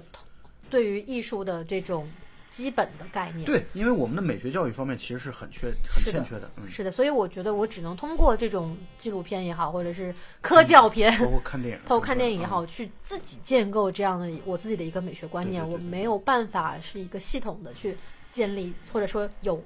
老师教我的这样的方式去建立我的一个基础的这样。对，希望以后这方面的能够教育越来越好吧。对，我觉得这点其实真的对于一个国家来说是一件很重要的事情。所以你二十号的电影就这么差不多了，之后你就去香港了。是的，二十号我还为了就是赶第二天的早班飞机，我还专门住到了广兰路的朋友家里。啊，就是离浦东机场，相对近一些啊啊，对。然后二十号、二十一号我就去去香港了。相当于二一二二你都是在香港，结果二十二回来之后还专门赶了一部纪录片。对，就是呃，二十二回来之后，呃，因为空档嘛，还是填空档。因为你是下午一点多的飞机是吧？对然后相当于晚上还有是有时间的是的，晚上我回到上海大概就四点多吧，啊。然后就临时又收了一部六点半的如果。足够拼的话，其实可以还可以有两场。那那估计那估计来不及，因为飞机还是有一点点晚点。嗯然后呃，《水之万象》也是今年呃上影节纪录片单元评审主席的一部作品。啊然后这部作品跟呃张扬的《大理的声音》一样，也是没有任何对白的，啊，它甚至都没有什么人类的出现，哦只有几个镜头有人。嗯嗯然后它完全是记录了水的各种形态。我原来以为这部片是可能就是什么什么雪花啊、冰晶啊，然后显微镜下那种展示各种各样美妙的这个水，但它完全不是哦，它是一个特别有气势、特别澎湃的一部一部纪录片。它配它的配乐是重金属摇滚，哦哦哦哦，哇，我觉得太酷了，你知道吗？就在影片的第一章节，就是冰山部分结束的时候，他用高格镜头，大概好我记得应该是六十帧每秒，嗯，拍摄，然后配上这个特别强劲的重金属摇滚，就你看那个冰山在海里面翻滚，就特别像一一种垂死挣扎死亡的史前怪兽一样，对，就像大的鲸鱼，就像突然就拥有了生命，对比那个还要大的那种，嗯，对，那种感觉让你觉得很奇妙、很震撼。然后它每个章节大概都是以这样的方式结束。第二个章节就是它一个镜头转一下，就变成了海洋，哦从固态的冰山变成了液态的海洋。然后它拍摄了很多的巨浪。哦，我知道可能很多人会有什么深海恐惧症、巨浪恐惧症什么，但是我其实恰恰特别迷恋这些东西。嗯嗯嗯，因为可能就我也是长在海边的孩子，对，然后我生活的城市也都没有离开过大海，嗯就跟瓦尔达一样，好不好不要脸的自我比喻啊，对，就是然后我对海其实有一种有一种迷恋，然后这种巨浪，包括那些慢镜头当中咆哮的浪花，嗯然后配上这个音乐，我觉得太奇妙，而且它的调色其实它它有点脱离我们传统对纪录片的感受，哦它没有，它并不是去保存原始真实的色彩，它其实是一种画面记录之后的再创造。它通过调色，或者通过一些光线，让原本的质感产生了变化。嗯比如说水是液态的，就海洋是液态的，它可能通过调色让暗掉了之后，你会觉得这仿佛是一块金属，哦。像是黑色的一个什么玄武岩一样的这种感觉。你看你你描述完之后，让我觉得我这种不喜欢看纪录片的人，但是也都对这个片子感觉是充满了一些兴趣。嗯，这其实就挺好的，就是对需要希望需要通过你的讲述来去做到这点。对，我觉得因为可能就是我脑补能力比较强，我看这部片的时候，我真的一直跟随他的画面在受我自己的脑脑内的这种画面。然后这部影片最后的结尾其实特别安静，哦是一个瀑布，然后所有的水、所有的浪花、所有泥沙俱下，全部冲下悬悬崖之后，看到了一个彩虹。哦，然后镜头逐渐拉远，结束选片，特别美特别美。就是它从一个很躁动的，或者是说一个很澎澎湃磅礴的一个开头，最后凝固在了一个很安静祥和的结尾。然后二十二号其实相当于结束前的倒数第三天了，嗯，结果二十三、二十四咱们俩都还排的特别满、啊。对。嗯，哦，二十二号的话，刚刚应该提过了，我看了那个《天文学家之梦》和《月球旅行记》，还有《非凡旅程》这个这部影片。不，但它这不是一部影片，它是三部影片合在一起。然后大家也都知道，《月球旅行记》是梅里埃的代表作，也是全球也是影史影史上的第一个科幻片。对对对，影史当中的、嗯，对。然后我月亮变成笑脸的那个。对我觉得，首先对我个人的这个观影顺序来说，我是先看了《星际穿越》，又看了《登月第一人》，嗯，然后又看了《月球旅行记》。因为他这次就有一个关于月球为主题的一个整体策对划。对，这个我特别喜欢。然后我觉得这种倒叙式的去观影，也让我内心有一种不一样的感觉。然后，呃，这这部这三部影片，我觉得其实是上影节一个很好的策划。呃，它是两部短片加上一部纪录片，啊纪录片讲的就是如何找到修复这部彩色的呃月球旅行记。哦，明白。嗯，所以反正看的还是挺震撼和值值得的啊。对，我看完这部片之后，也又去改了我另外一个 豆瓣评分，就是那个老马马丁斯科塞斯的《雨果》。当时我看这部片的时候，我觉得电影一般呐。嗯然后看完这一系列片子之后，我再回去想雨果当时表达的这种情感，我才能理解，哦就是他们对梅里埃的这种致敬吧。对，因为雨果那片子当中好多是跟梅里埃有关的内容嘛，对对对，包括就是其实最后在火车站卖玩具的那个老头就是梅里埃本人嘛。哦，嗯，对，因为梅里埃晚年其实就是在火车站巴黎的火车站卖玩具。明白。嗯。然后就到倒数第二天了。对，然后就到了二十三号。二十三号的话，也是看了四部影片吧。主要因为那个《新世纪福音战士》都特别短。嗯嗯。然后二十三号的话，就看了我刚刚说的瓦尔达，因为瓦尔达今年也是刚刚去世嘛，所以这个也算是一个特别的策展。这部影片其实也是对于瓦尔达一生的一个蓝光花絮式的，就是用希帕克老师的 话来说，就是蓝光大型蓝光花絮式的一个回顾。它穿插了很多呃瓦尔达的一些讲座的话语，以及他在拍摄某部特定的影片当时的一些画面，就很感动吧。看完了之后，因为我自己也蛮喜欢瓦尔达的，因为他是立志成为瓦尔德这样 的。对对对，然后包括去年我看了他的最后那部作品《脸庞村庄》，我也很喜欢。对，嗯，脸庞村庄就是你明显能看出来，瓦尔达是一个八十八岁的高龄的一个少女。嗯，对，他对就是我我瓦尔达应该对于所有人喜欢瓦尔达的人来说，都是他对观察、对记录、对生活的那种热爱，应该是没有人能够跟他相比的。就是他太有热情了，就是一个人到这样的年龄，依然就是眼睛当中透着那种童真般的渴望，这一点是挺厉害的。是的，是的，我觉得看了这部影片，我觉得还是很值得的。嗯嗯，然后接下来就到了另外一部老蔡应该也看过的影片，就是《小小乔》，然后也是今年戛纳的新片。哦对，但这部影片说实话挺让我失望的。哦，是？我我一开始是冲着本维肖的颜去的，嗯然后嗯，因为瓦尔达 的这个缘故，然后就迟到了大概可能有快半个小时，然后最终还是进去了。进去看完之后，觉得首先影片的质感不是特别好，不管是从美术也好，还是摄影来讲。哦，是吗？都让人觉得比较粗糙。其中有一个镜头，我跟其他豆友也有聊过，就是那个两两个人在对话，女科学家跟她的上主管在对话，然后镜头不断的往前推，最后推到了一个两个人对话都不在，两个人都不在画面里的一个虚焦的一个点。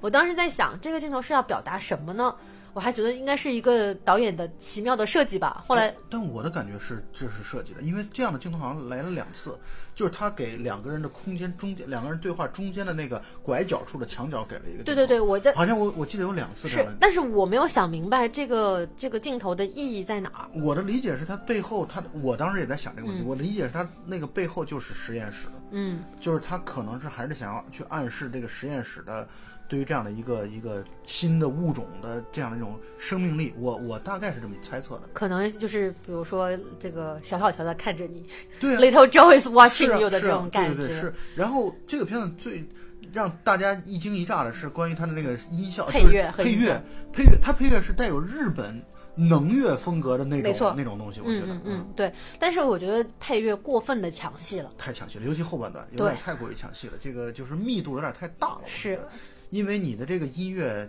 初听就会觉得极惊悚，而且它对于耳朵其实很不很不友好很不。友好，非常不友好。它突然出现，因为我听到现场的观众在惊呼嘛，它嗯突然出现那、嗯那种声音的时候，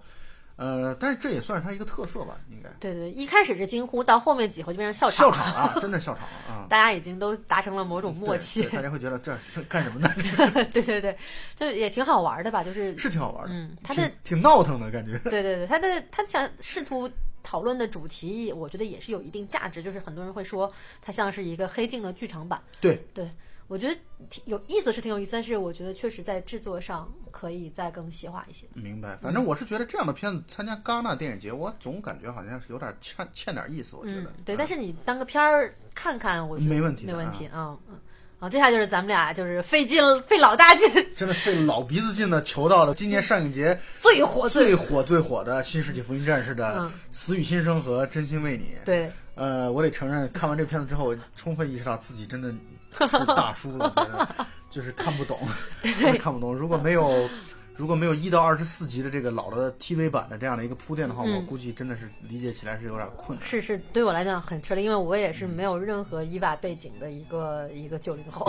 对，然后我看完第一部《死与新生》，因为《死与新生》是二一到二十四集的重新剪辑对，但，是它剪辑确实挺好的，它速度极快，极那个非常凌厉，好费劲啊！包括你看它的字幕出的那个速度太恐怖了。对，然后导致什么问题呢？就是我还算是坚持下来看完了，然后我旁边有一个人跟我隔一个座位，然后看到我也因为我也不敢看手机啊，怕被人骂，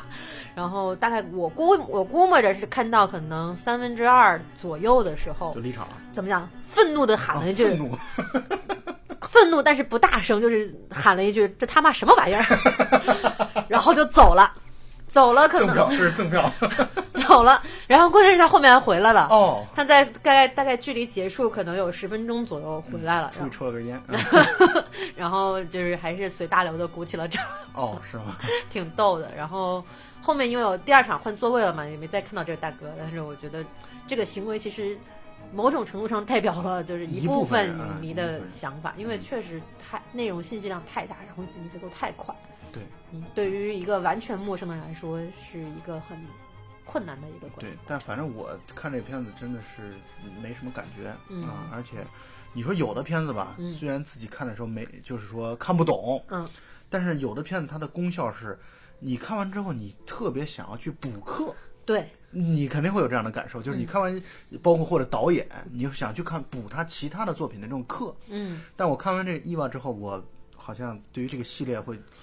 反正至少在现阶段吧，我会觉得跟我好像没什么缘分。对我我也是这种感觉，就因为呃，死与新生就不评价了，然后看真心为你，就是据说啊，开场好多人都激动的鼓掌，就是评价特别高，神作。但是我看完之后，我觉得就有一种极端的中二跟歇斯底里的感觉。但我只能说，就是有的人评价说看不懂，你就体会不到他的好。嗯我我我一虽然我现在我没资格说同意不同意这句话，但是嗯我姑且认为这句话是对的。啊，就是我们是由于看不懂，所以体会不到它的好。嗯嗯，那我觉得还是我刚才说那句话，就是可能缘分还没到吧。对这个，我觉得老蔡这个心态特别好，就是 看片儿随缘。因为你自己看，你刚才也说到了嗯那个星际穿越那种，其实也是一种缘分，当时可能还没到。对对对，是这样。但是确实，我可能也短时间内不会想要有欲望说去深入了解这个东西。但是我觉得怎么样，就是我看过了，嗯我体验一下，我体验了你总得体验一下这个片子为什么这么火、啊，对吧？对我我与我的同龄人或者是与我的这一辈人有了共同的这个情感体验，哈对吧？不一定情感体验吧，就是内容背景。对，你就会知道谁谁是明日香，是吧？对对对，是这样的。嗯嗯然后昨天看完，因为那两场咱们俩是在同一个影院，不在同一个座位区域。嗯那看完之后，大老师本来说：“哎呀，这个上影节要结束了，咱们因为上影节里有另外一个名称叫做上海国际小龙虾节，对对对，说咱们得好歹去，大家一起。”这抢票也都这么不容易，看了片子坚持下来也挺不容易的，然后得去好好的去呃搓一顿儿。对但是后来我我跟他说，我说我十一点还有一场夜访吸血鬼。对，我觉得太拼了，这真的。连着看十一点的片子，我看一场《痛苦与荣耀》，我觉得都已经够了。你还要夜访吸血鬼，真正的勇士。对，然后就到了，你就到了最后一天，今天。对，啊到了今天，今天的话就很佛系了，啊就买了一场那个《疯狂的麦克斯》黑白版对。我其实你都不知道，我其实迟到了快一个小时才进去。是吗？对，因为因为哦，我当时有点犹豫，我要我到底是来呢还是不来，有点有点懒，就真的真的是看不动了。就这一个星期下来，你像我又跑香港，然后又这了那了，真的有点看不懂。然后后来一想，算了，我就去吧。他让我进呢，我就看；嗯他不让我进就拉倒。进肯定让进，你有票，他无论你最后一分钟再让你进，对，但是上影节票有有一种说法，就是所谓的十五分钟之后不让入场。哦，是吗？对对对，就大部分电影节都是有这样的规定的，哦像比如说戛纳、威尼斯，如果说开场十五分钟之后还有空位的话，在场外等候的媒体，包括一些影迷是哦，可以、这我知道，就是拿媒体证，这个是是可以陆续进场的啊。对，但是上一节没有这个这个这个说法啊。但是反正我迟到一个小时还是进去了，但是我比较比较有良心，我觉得我我找了一个最后一排最偏的位置坐下来，嗯就是不会打扰到别人的观影。对，然后，其实《疯狂麦克斯》，我当时犹豫去不去的点，也是在于之前有人看了，然后有人剖那个截图，就是黑白版跟彩色版的这个区别。嗯，因为我之前黑白体会不出来那种末世感。对，就那种废土的那种感觉，是一定要通过它这种漫天黄沙，然后蓝蓝黄极端的对比去体现出来的嘛。我就当时想说，要不就算了。还是去看，但是看完之后，就最后那半段，是精彩期是在后面嘛。对，看完最后那半段之后，我觉得比我预想的好太多了。是好，它那个层次感比看彩色的要明显很多。就像当年，我不知道大家有没有看过黑白版的《金刚狼》，国内应该是没有上映的。当时我还在美国，然后我是去看了黑白版的《金刚狼》，我觉得太好金看刚。三是吗？对，《金刚狼啊三》太好看了。应该是叫是，本身这部片就跟其他系列的超级英雄就不一样，它是一个，情感系的对，它是一个怎么讲西部片一样的感觉。啊，然后你再加上一个黑白的质感，然后再再蒙上一层狼叔，于此从此与我们告别的这种悲伤，啊对对对对对特别特别有特别有感觉。反正我朋友是第一次看这个黑白，呃就是看《疯狂的麦克斯》，嗯，然后他的感觉就是黑白，他反正自己脑补的这种漠视感会觉得特别的强烈。嗯，那他可以再看看彩色版的，对，我就跟他推荐，我说感你去感受一下。反正我的感觉还是彩色版对于末世的描绘更全面。嗯，但是呢，这个片子本身，哎，我一会儿我一会儿也会说到我自己的观影感受，这是太震撼了，实在太。对我什么时候去看都觉得太震撼了，没错没错，我觉得它是一种美学上的极致的真的是。太棒了。嗯，然后咱们后来又一起看了《海上花》，是，啊就是一票难求的海上花一票难求。你这个海上花求了大概有两三天才求到，都不止，我求了可能得有个三四天吧。这个也要感谢，就哦，说到抢票，刚刚其实忘了特别鸣谢一下这个远在云南的坏人老师，就是小坏人，嗯，呃他帮我帮我求到了好多票。帮我求到了这个 真心为你，对，然后包括他做了很多的这个求票海报啊，他做的还挺棒的。然后入选了导统今年的好好几部好几好几个海报，他都入选了今年导统的这个欢乐求票系列。对，我觉得还是很很很感谢他的。对，然后说回海上花，呃，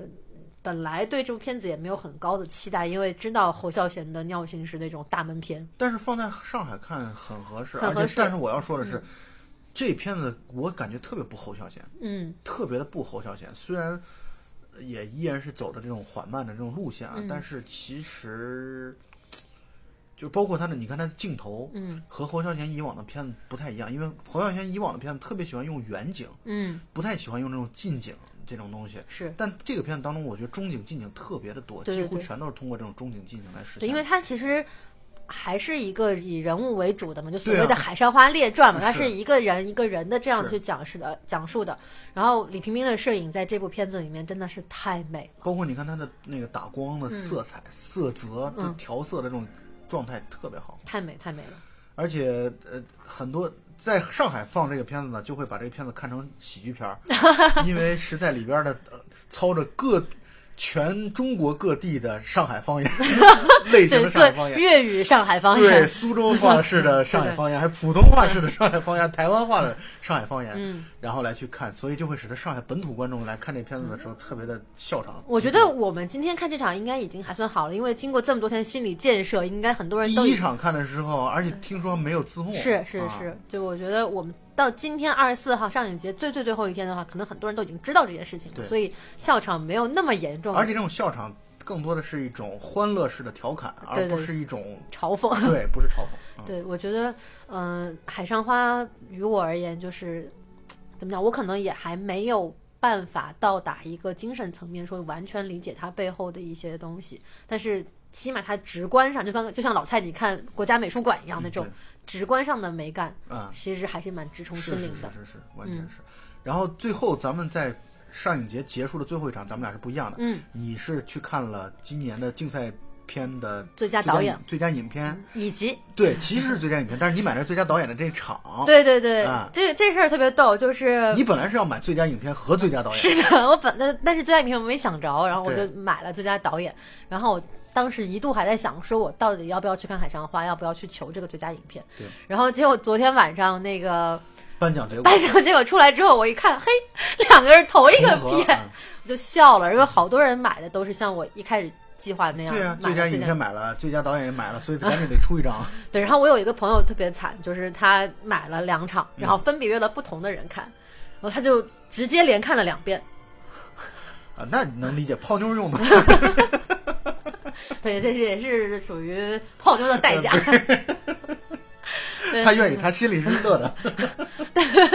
但是他你就是据他观影完之后跟我的交流，就是他第一遍看完之后觉得这片一般，嗯但是第二遍看完之后反而是觉得还不错。这个片叫什么名字？什么？呃，叫做《梦之城堡》，一个伊朗的导演。对嗯，然后我我也觉得这部影片其实挺好的，嗯就是从我的角度来讲，我毕竟是一个做制片的人，嗯，这部影片好省好省钱啊，啊，是吗？特别省钱。特别一看就是很低成本的那个影片，但是它通过对白，它也是一个以对白为主的一个影片，通过对白，包括一些呃人物背景的设置，我觉得其实很好的表现出了伊朗这个社会背景下的一种家庭关系，并且它其实可能超脱了一个社会关系，去表现了一个更加普遍性的一个。父子或者父女之间的这样的一种东西，因为影片有其实有映后交流环节嘛，然后哦我们著名的、呃所谓的先锋戏剧导演孟京辉老师啊，提啊，了一孟京辉来了是吧？但当赖声川也来了，在这场，哦，是吗？老给面儿的。哇，对，呃，不是，孟京辉和赖声川他们是以作为嘉宾的。呃，他们其实就是观众，哦，就是观众来来来看这个影片你知道今天这个《海上花》的英文翻译是赖声川哦，啊？是是是。然后呢，呃，孟孟老师就提了一个问题，就是说他觉得看这部影片不够过瘾，哦，他觉得没有看到一些社会确实挺能说的。社会社会现象，他就没有直指一些社会矛盾。但是，呃，我跟另外几位就是朋友也在群里有交流，然后包括导演的回答，其实也有一一定程度上表现了这个意思，就是说这部影片的核心其实并不是要去为了揭露某种社会矛盾，或者是去直指某种什么黑暗的问题，它其实就是想探讨一种家庭关系。是那如果你能从这个家庭关系当中延展出看到一些社会也好，看到一些其他的东西也好，那是属于个人理解的部分。对但是他的表达的初衷其实就是一个一个家庭性质的东西。我觉得一个观众永远就是你再大牌的观众，你也永远不应该和没能力去质疑导演的表达的一个自由。啊，他可能想表达的就是这样的层面的东西。是我就没有想要说那么的过过分的拔高，呃，一个一个表达内涵。对，其实我觉得这个东西可能也是普遍的存在于一个，不管是影迷圈也好，甚至可能是我们的文艺圈当中的一个心病，就是嗯我们总觉得一个作品背后要需要表达点什么，有隐喻，你表有主题对、嗯对，但是其实可以很简单的去看待这个问题。这个问题其实沙丹老师之前曾经在嗯我们做观影团的时候嗯聊过嘛，就是，呃，导演对于表表达一个电影的主题，其实是有两种办法的。第一个就是他的这个是有社会公共议题式的这种表达，嗯就可能就像孟京辉所说的这种，他表现一个社会现实，嗯然后以点带面的。还有一种是个人美学的表达，嗯，就你比如说《罗马》这个片子，对阿方索卡隆的《罗马》，你说他。有的人批评他说，你对于这个墨西哥的这样的一个学生运动，啊，这个革命啊，这表现的不够。嗯但是阿方索卡隆他的出发点就是想表达自己对于自己曾经童年的一种回忆和回顾，我觉得这无可厚非。一个导演必须要有自己的自由来去想表达哪部分就表达哪部分，我觉得这太正常了。对，我觉得。因为如果说这种事情变成一种普遍的认知的话，很多导演身上会有一种无形的枷锁，会对啊，你难道不觉得这是一种套路吗？对，我觉得会对他的创作形成一种压力，就是仿佛如果不表达些什么社会，或者我不代表谁的话，呃我就成我就不能只代表我自己。这个事情，我觉得导演本身就应该是带有这种探索的和嗯自我的这样的一个、一个这种人存在。包括你说像你说《地球最后的夜晚》嗯像像毕赣，他的这个片子表达了。嗯代表了某些人没有，我觉得、嗯那就代表了他个人的情感。我觉得这完全是，而且个人情感当中，有的时候你是能够体会到一种共鸣的，就是你对没错你会嗯，对我我不是说孟老师这个问题提的不好，我只啊对是说恰恰是他提出这个问题之后，能够让人有一些这样的思嗯考，我觉得是挺有意思的。然后赖声川后来问问题了吗？赖声川没有，哦。嗯，他就很安静的当了一个小观众，对，然后老观众。对，然后然后影片结束之后，好多人就还要跟导演合影啊，包括影片里面的小演员哦。也来了，哦。然后挺可爱的一个小男孩，然后大家好多人来合影，然后我的上影节就这么结束了，嗯。对，就是结束之后是失落挺大的吧？没倒没有非常的失落，但是也会觉得，毕竟再过一天就要开始搬砖上班了。我愉快的年假就这么结束了。嗯嗯，我参加电影节的经历也不是很长，从一七年去戛纳到现在，嗯也就是两年，然后包括去年去去年上影节，去年 First，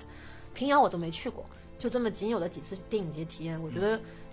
影片结束之后，最后一片最后一部影片结束之后的那种感觉，就都是啊，就这么结束了嘛，就像高考一样。哦，你可能会预计很多啊，结束之后我要怎么样怀念一下，或者是我要做一件什么样的事情，但是其实好像结束就结束，但是你会会有一点隐隐的空虚感。不，但这种感觉或者说这种回顾的感受，你可能会在未来的几个月当中不断的的不断的闪现啊，对对对，所以这也就是电影节给你留下的一些一些东西吧，我觉得对。而且电影节确实，它能够使得你看到平时很多时候你第一是没机会，第二是也没勇气。比如说我一会儿会说到我要看到嗯撒旦旦探戈对这个这个这个东西。嗯，第二呢，就是他会通过这样的方式来去让你去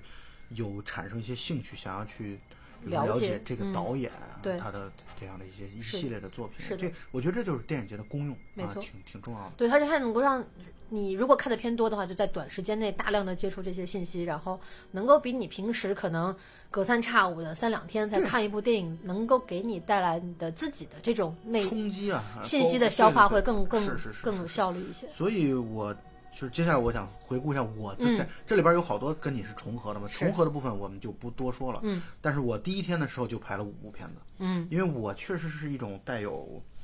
一种，因为中间我有四天多的时间，四天半的时间都不能在上海，必须得要去工作的这样的一个状态，所以呢，我就会特别的去给自己极强的一个压力，或者说我要把这片子排得很工整，排得特别的满。嗯。我第一天就看了五部片子，然后第一天看到最后第五部片子的时候是安哲罗普罗斯的《猎人》嘛，嗯，真的是看不懂，因为那个时候精力已经涣散了。是。啊，但是呢，第一天看当中，就是因为有雾中风景存在，就会极其的、极其的美好啊，就太美好了。然后就是因为乌龙风景一直是我最爱的十大片子之一嘛，是然后终于有机会在电影院当中，虽然那个电影院新衡山影城，它的这个距离太太远，然后。呃，没有那么的好，但是电影本身带给我的感动确实嗯特别的强。是呃，咱俩那天其实坐在一块儿，但你没有发现我可能中间我有两次眼泪掉下来，但是哦，对对这个是这我还真没有非常默默无声的这样嗯去掉了一些一些眼泪，确实就会有一些场景，比如说那个老头进餐馆去拉小提琴那个场景，嗯真的太让我震撼了。嗯然后那天还有一个惊喜是看《早安》，啊就是小津二郎的《早安》。啊是早安这个片子呢，呃，就是他能把一个特别特别小品的、特别小的事情拍的那么的好看。嗯小金的这个功力是觉得他是有天赋的，其实我他绝对是有天赋，这真的是天才级别的。对对对，没错。我其实早安今年没有看到，也算是我的遗憾之一了。嗯，对，我觉得我我当时就是排不进去早安这个时间，怎么排都不合适，然后就就没有看成。而且你知道早安它是个喜剧片，嗯，就是他把这种生活的幽默质感，你看《东京物语》它不是喜剧片，对对对，但是早安是个喜剧片，就是你看了这个喜剧片之后，既会心一笑，同时呢还有一些生活当中的，就是有一个有一个影评他是这么说的，说小金特别擅长去拍那些逝去的悲伤。嗯就是你看这个喜剧片的时候，你不会这么觉得，但是你看完之后，你会发现，它确实是有一种我们过去曾经生活当中的特别点点滴滴的东西，它拍出来之后，你会发现啊，确实你这个东西好像真的是已经逝去了。你知道我这这次看上影节，我的一个很大的感受是什么吗？就是嗯我想今后少用手机，因为我觉得用手机这件事儿其实是让我把很多在电影当中的一些场景，比如说烧水的水水声。然后包括你这次看那个水之万象，嗯其实肯定会这种声音的这种东西，其实在我们看手机的过程当中流失掉了，包括钟表。没错，没错，这个感受特别明嗯显。就是其实手机它不光是剥夺了你的一个视觉，它其实剥夺了你全方位的感官体验。为什么那么多人看着手机容易撞电线杆呢？是啊，其实就是你可能在看这一块小小的屏幕的时候，你已经丧失了对周围世界的感知能力。所以这件事，这个感受挺奇怪的，就是我在看电影的过程当中一直在想，我要 我要少用手机。媒体都是相通的，麦克卢汉说的嘛，媒介是人的延伸。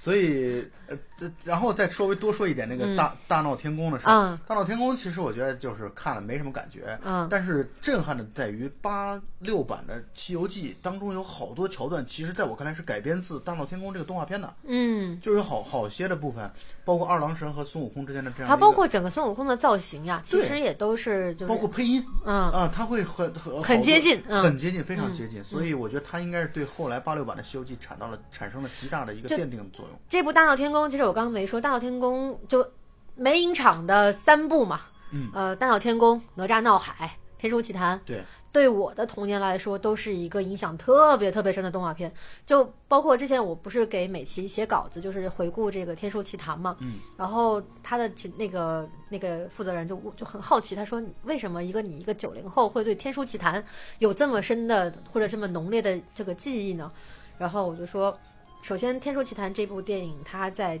中央六台上反复播过很多次，对。然后其次就是我对它这个美术风格印象特别深。嗯然后说回《大闹天宫》，就《大闹天宫》是我我爸，我印象特别深。我第一次看《大闹天宫》的时候，我当时正在坐在我们家那小茶几上，不知道在干嘛，反正可能玩积木之类的吧。那时候换台，突然换到了中央六台，然后我爸就一直一直咬我说：“你赶紧看，赶紧看《大闹天宫》。然后那段刚好是二郎神那段，就快到结尾了。啊，快到结尾了。然后他说：“他说这是这是这是你爸爸我最喜欢的动画片，你一定要看。”对，然后我就这片子是一九六六三年的还是？六八年吧，是吧还是不记得了。我们对历史都不太好，对这不重要反正就是很早的六十年代。嗯对，我觉得这个片子实在是太好看了，就对我来说。但那天的场合挺有意思，就在于好多小孩小孩儿，好多人带着孩子来看，还有人哭闹的场这个。但是那天的场次，我觉得完全能接受。对对对它是一个合家欢式的一个电影，无所谓。对有小孩哭闹随便。对，我我以我以往是完全受不了小孩子哭我闹的。不把它当做一个标准的我心目当中电影来去对待，我就当做一个大家呃找寻一个过去的，包括这是一种传承。嗯，就是很多八零后、七零后带着自自己的孩子子来去看。对对，啊，这个其实我刚刚忽略了，我有点想说，就是我我在因为这个在上海影城的东方剧目厅嘛，然后我旁边其实恰好就坐着这样子一对母女，啊，然后应该会比七零后带着孩子来要稍微再再再早一些，可能妈妈是六零后，然后孩子我估计是八零后，因为那个小姐姐可能看着大概要跟我差不多年龄吧，但是感觉应该比我年纪稍微大一点。嗯然后他们两个就是他们俩之间也在说话，然后我也是完全可以接受他们在看这部电影的时候去对这部片子，我们好像看的时候很宽容度嗯很高就他们就在就会说，哎，你当时看的时候，你有这个印象吗？或者说你你还记得你小时候看到这个镜头的时候，你是在做什么吗？就然后后来那个妈妈看到其中就是那个大闹天宫，就是他打碎凌霄殿那一段的时候，我转头看了一下，那妈妈还流眼泪了。哦，可能我不知道他是想起了当年的什么，但是我觉得就是看这样一部动画片，能够唤起你对往年的回忆，然后甚至到流泪的程度，嗯我觉得其实也挺好的。挺好的，嗯，就很难得，因为这部影片根据一些就是内部消息的透露，就是本身好像上影节没有打算拍这个片子，但后来因为海报是这样的，把它架住了。对对，就是因为海报出来，就是所有人都默认你海报都这样了，你能不上这个片儿吗那？肯定是主打片嘛，嗯，对对对，所以他就排出来了。然后我觉得这是一个特别好的事情。对，我觉得挺好的，嗯就是大家热热闹闹的看这个片子。我觉得这个这次我看了这么多片子当中，这部片子热热闹闹看，我没有意见。没错没错，，啊随便大家要聊就聊吧。同意。在在这个片子再不聊其他片子我就会骂你们。这是这是你最后的机会。是 然后十十五号那天我就排了五部片子嘛，嗯。然后我就去工作了，然后每天都从早上八点半工作到晚上十点，然后就一直持续的在工作，然后就赶到二十号，嗯。二十号一到上海就直奔电影院看《东京物语》。东京物语，因为东京物语我已经看过三四遍了吧，哦，是吗？但是我在看这部片子的时候，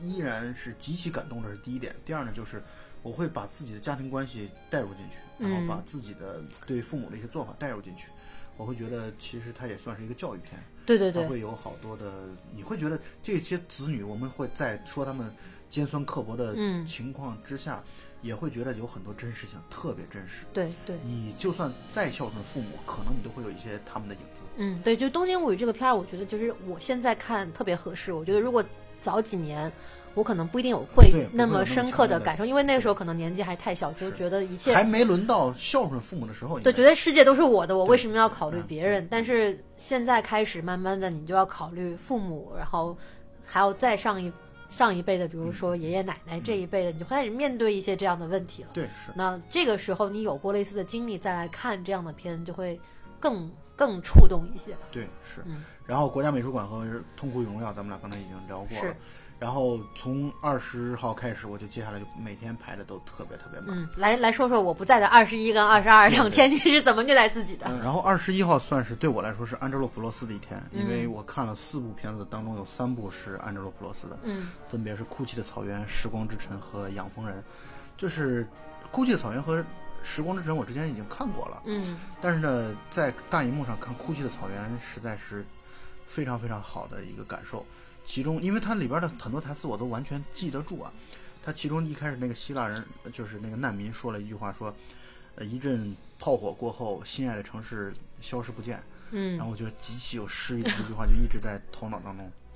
然后这个片子就是让我觉得在大荧幕看完全没有问题。嗯时光之城呢，一如既往的我会觉得，呃，我没有那么的喜欢。哦，然后我就看了小小乔，就是刚才说的惊惊悚之夜。但是惊喜那天的惊喜其实是养蜂人，因为养蜂人我之前没看过，没看过。而且养蜂人是一个成本极低的一个电影，而且养蜂人是他早期的相对来说较为早期的一点作品。但是养蜂人当中对于人与人之间那种复杂的情感和孤独，我觉得嗯描绘的，就换句话来说，你比如说这里边讲述了主角和一个跟他可能差了二三十岁的，像他女儿一样大的年龄的一个女孩的公路电影。哦，然后他就讲到人和人之间这种距离感，就是你比如说我，我不想理你的时候，那个女孩就特别的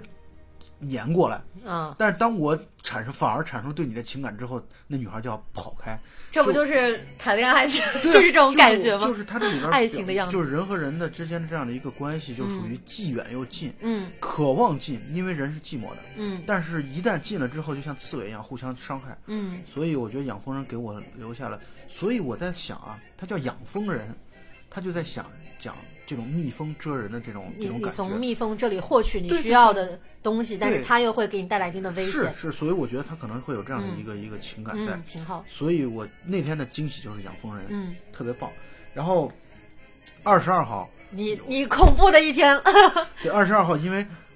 这次上影节排名抢票热度榜前十的，刚才我也说过了，《撒旦探戈》嘛，嗯七个半小时，呃，这个这贝拉塔尔的一个是所谓神作啊，一九九四年的一个片子，我确实是非常想要在电影院去体验一下这个片子，从来没有见过一个片子中间还要放映过程当中两 两次休息，嗯。然后全片放映四百五十分钟的这样的一个，所以我在《撒旦坦克》上映的前一天晚上，其实我是惴惴不安的，我想赶紧睡，赶紧睡，赶紧睡，但是一直睡不着，嗯。有一种期待，有一种恐慌，同时还有一个 第二天早上抢了罗伯布列松的这个呃扒手，嗯早上八点半，是。因为因为就像我刚才说的，这次四个大师，我觉得总得每一个大师，除了安哲把几乎所有片子都收完之外，嗯。其他每个大师至少看一部吧，你得你总得看看他为什么要收录这个大师，以及他为什么是大师。对，所以呢，第二天早上还去，而且呃，扒手这个片子很短，七十六分钟嘛，嗯。特别短，一个小时多一点儿，所以我想着爬起来去看，结果爬起来看了之后，确实，呃，看得似懂非懂、嗯啊。它剧情当然很简单，它是从罪与罚脱胎出来的嘛。嗯但是呢，这个就是他到底为什么牛逼，真的是我体会不到，反正我真体会不到。塔尔科夫斯基说，布列松是他认为导演排名第一的对导演，而且排名第二、第三是没有的。往布列松往后排名的就是第九、第十了，就中间把二到八全部都空过去了。嗯所以我是体会不到他为什么那么好。但是呢，又又觉得早上看了这么一个片子之后，会不会影响我下午的这个体 体能？所以看完之后回到房间，我睡了一个小时，嗯然后打车去看了这个《撒旦探戈》，观影的体验是震撼、震撼、震撼。对我，我因为没有勇气去体验《撒旦探戈》，但是我从各种观影群，包括朋友之间看完的人都是这个感觉，对太震撼了。是的，他就像我说的，他全片只有一百五十二个镜头，我自己数了嘛。而我觉得这是一个好方法，我想贡献给我们在在座的听友们，嗯就是一个闷片、长镜头特别多的这种片子，你以数镜头数量来去来去看这个电影，是督促你认真看电影的一个很好的办法。它保持你脑子有一个运动。真的是，真的是特别的一种这种强烈的东西。嗯嗯然后它，而且这个片子好的地方在于，它把时间叙事的过程在随时打乱。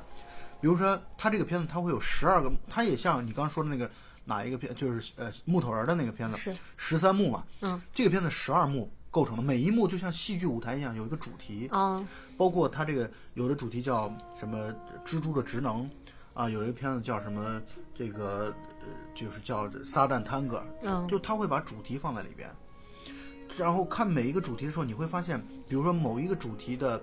某一个片段的最后结尾的时候，竟然是上一个主题的开始的换了一个机位，从另外一个角度去拍了这样的一个过程，所以你就会觉得特别惊喜。他会把同一个事件以两个不同的角度、不同的视角重新给你呈现一遍，你就会对刚才的那个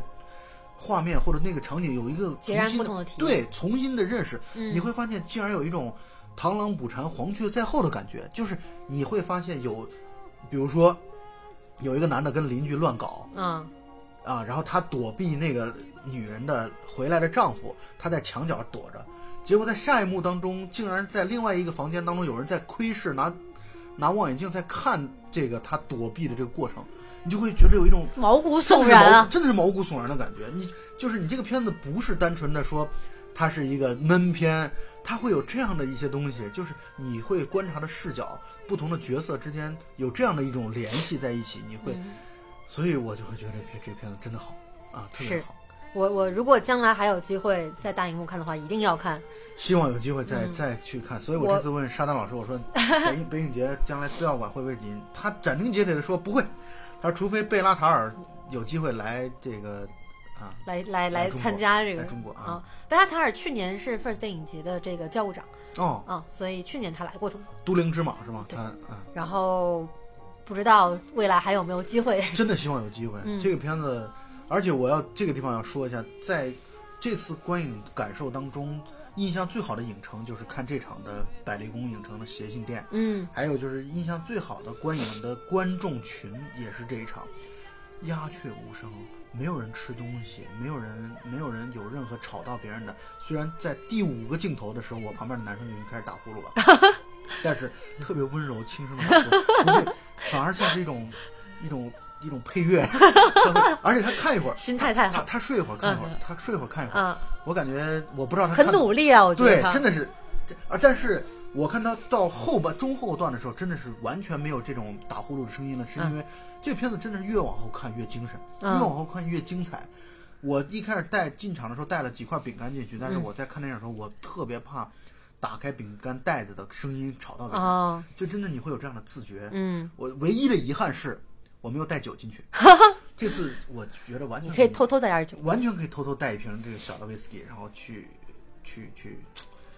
这个如果再有机会了，我一定要悄悄对，因为我好几个看完《撒旦探戈》的朋友，就是一看完出来就立马给我发信息说一定要出来喝酒，必须要喝酒。我都不知道为什么，但既然大家都这么说，那我就更要去体验，一下对就是它会有一种特别适合配酒精的 感觉。眩晕感嘛。然后那天晚上本来我是计划当中啊，嗯是希望那天晚上排同一个影院的《海上花》的，啊，但是没有抢到《海上花》，而且很难抢的情况下又在我后来抢到二十四号海上花的情况下，我在想，萨纳汤克看完之后，人整个基本上可能就已经到了半昏迷状态了。所以呢，但是又不想浪费时间，嗯所以呢，就是去抢了一场今年比较新片子当中的一个叫《叛徒》，意大利的一个电影。嗯这片子是一个剧情向的一个片子，但是有的人看完之后很失望，会觉得它不像是那种我们传统对犯罪类型片的这样的一个以剧以剧情引入胜来去做。嗯但我挺喜欢的，因为这个片子它其实讲述了一个告发揭露黑手党的一个哦 boss，、一个头目，他内心的这种被人骂犹大、叛徒，以及他如何去面对这一切所以是从一个。反派的视角揭露他的内心的一个电影。对，就是他是他是他是一个心理片，他是一个人的这样的一个面对这样的，包括他恐慌、恐惧，嗯他的家人能不能得到保护，是他自己会不会怎么样，然后让他说出真相的法官最后也死掉了，嗯。他要为他去复仇，他通过法律的武器为他复仇，不是通过这种呃过去的这样的一种以暴制暴的方式，就觉得很视角很视角很新，嗯，就是没没看过这样的一个犯罪类型的人物，他会通过这种方式来有点反类型的感觉，真的反类型，所以我觉得这个片子我的观感是嗯。我我挺喜欢的，我觉得还不错。好。嗯，然后接下来这个二十三号，二十三号，二十三号这天我要跟你说的是，是我有史以来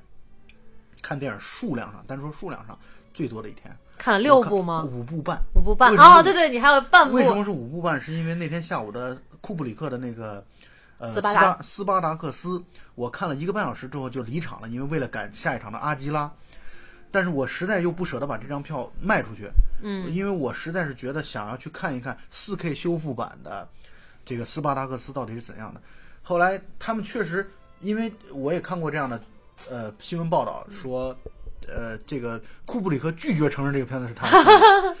这片子是特别标准的、特别特别标准的好莱坞式的电影。嗯，就他讲一个，呃，就是斯巴达克斯著名的奴隶起义啊，奴隶起义的这样的一个故事。所以一个，但是很容易看，嗯就这种片子看起来你就没有任何的理解上的障碍。嗯然后我会觉得，而且我的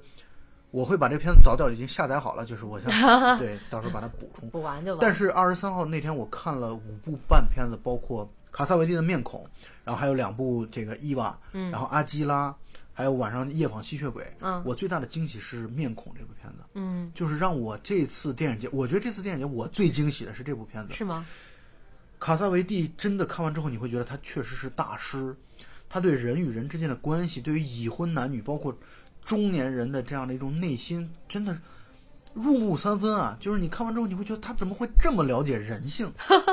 他对于嗯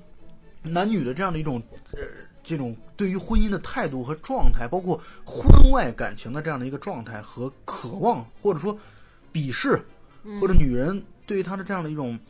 这种反正综合复杂的情感，你会觉得他表现的特别的耐人寻味和可能就是这样的他。你会觉得他就站在了一个一个智者极其智者的一个角度，全能全知的角度看这个问题。所以我这次看完之后，我会觉得我对他产生了极大的兴趣。嗯我会在接下来的一段时间当中，我想去多补一补卡萨维蒂这个他的片子。嗯，他这个片子一九六八年的电影，但是呢，哦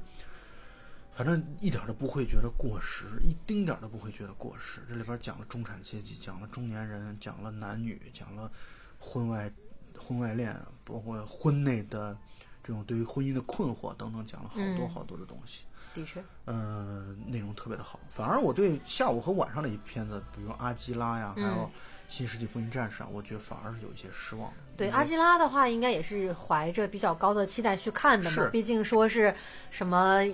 二十世纪最伟大的科幻嗯动画神作片、对神作嗯等等等等。但是我觉得它其实给我的感觉跟《新世纪福音战士》也是一样，它是一贯的融入了日本人对于战后的创伤以及所谓的神性、宗教、哲学的种种思考，但是表现出来的方式又是一种很中二的，或者是说很直白的那种方式。但你要知道，《新世纪福音战士》，我觉得我不喜欢他这个能够从我对于这个片子其实不了解，嗯对他背景不理解，能够说得通。嗯阿基拉我不喜欢他，是因为我觉得他其实挺简单的，嗯，但是节奏很拖沓，尤其后半段节奏特别拖沓带有一种幼儿式的、幼稚的这种超能力的那种东西，我是觉得我不太喜欢。就是他们背后，在我看来，我觉得深意不那么强烈。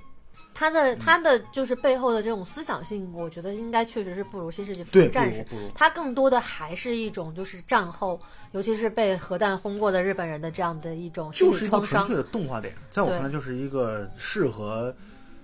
中中学生、小学生嗯去看的一个动画电影。对，当然，它里边的画面还是挺棒的，嗯有一种赛博朋克感。是，是，嗯，包括里边的那个红色的摩托车太拉风了。对它的画面就是一开始几个镜头描绘当时的就是二零一九年的东，就是他当年想象的二零一九年东京的时候，我觉得还是挺震撼的。而且他神预测到二零二零年的奥运会奥运会会是在东京举行的，明年奥运会就在哦东京。太神了，然后他也预测到了后来的日本的经济危机嘛，嗯啊，所以他这个片子可能话题性会远大于它的内容性，我是这么觉得的啊，就是它的优点在于话题性特别的有一种对于未来的神预测。是，嗯，然后就到了二十四号了。二十三号晚上的夜访吸血鬼，啊，对对对对，还有颜值巅峰对，时颜值期的巅峰的夜访吸血鬼，这个夜访吸血鬼呢，我觉得它就是一个好莱坞式的电影，但是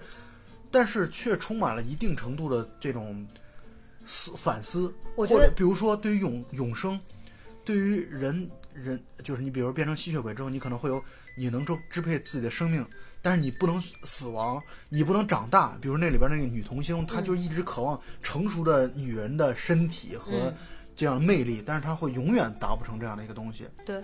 就就就这这里边充满了这样的思考。当然，你就算没有这种思考，半夜也都看不进去电影，你就看布拉德皮特和 阿汤哥的颜值巅峰就够了。对，我觉得其实我当年我我看这部《夜访吸血鬼》应该是我上大学的时候，然后我上大学的时候永远都是在十一点宿舍熄灯之后打开我的小电脑，然后看完这部片。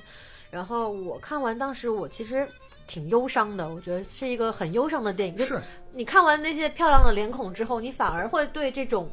漂亮或者这种东西的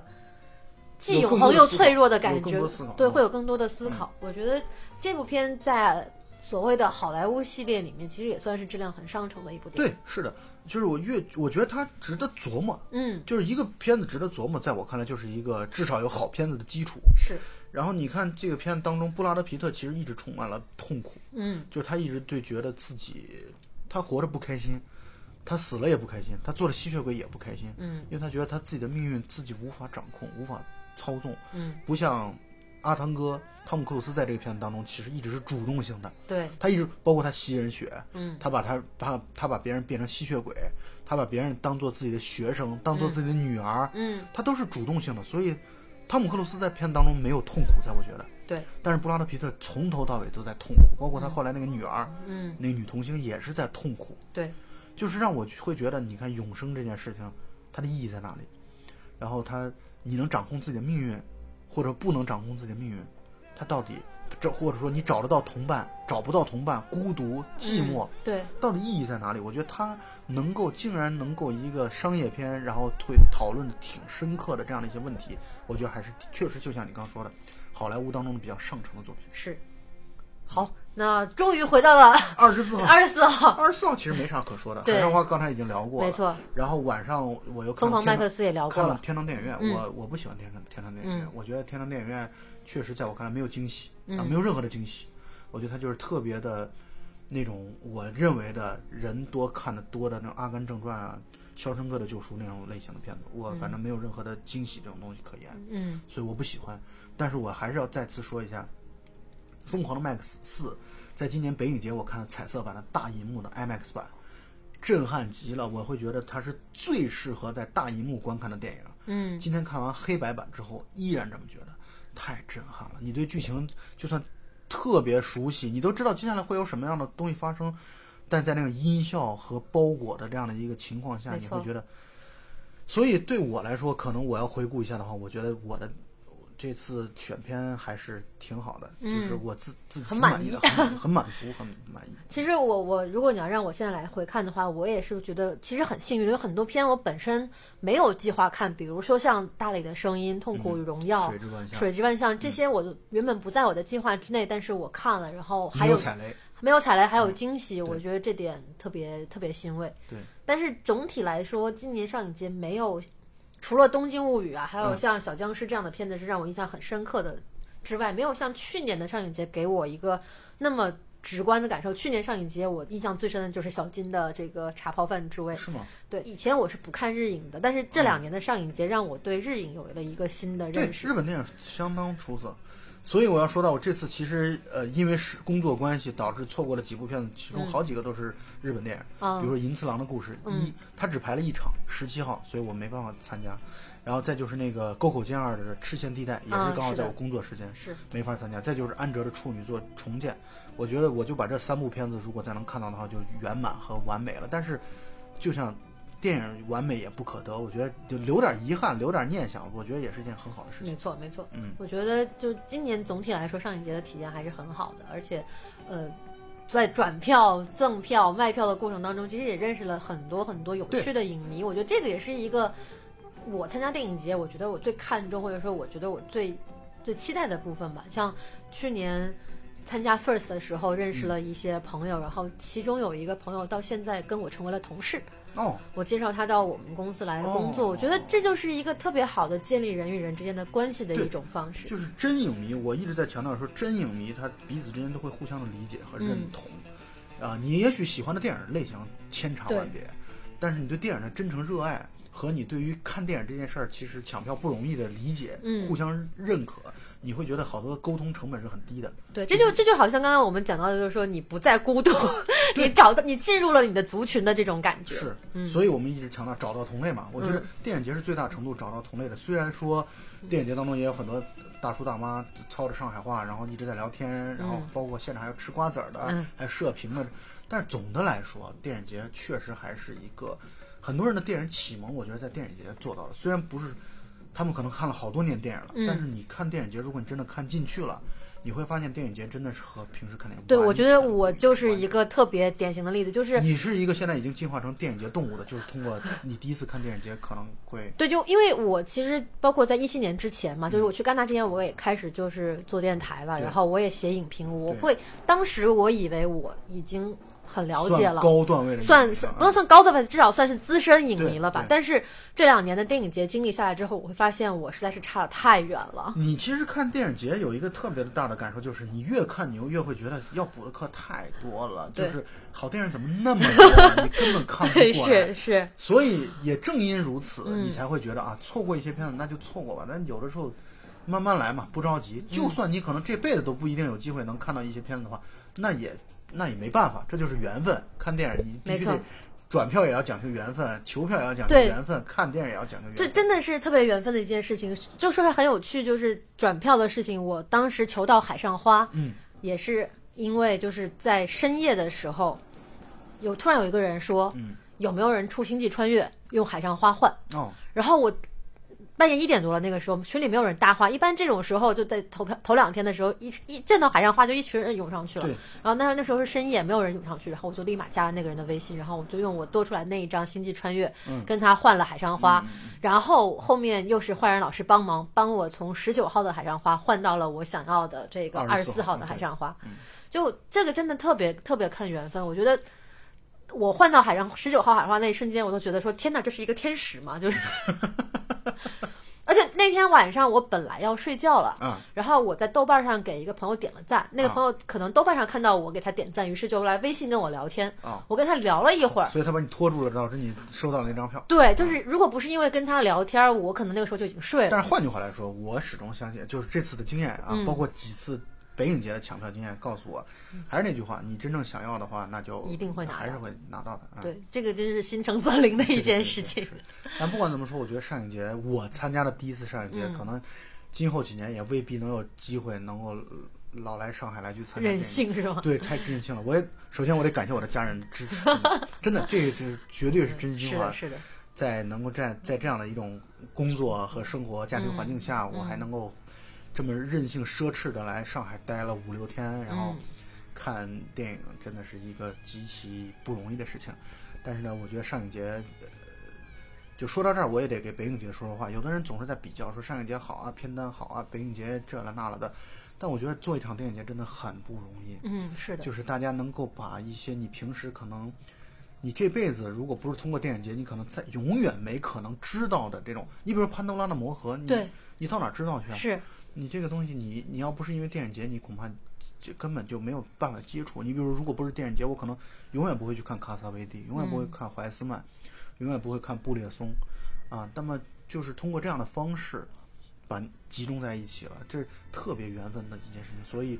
组织者付出了极大的努力，包括排片啊，嗯包括引进啊，包括谈各种各样的版权，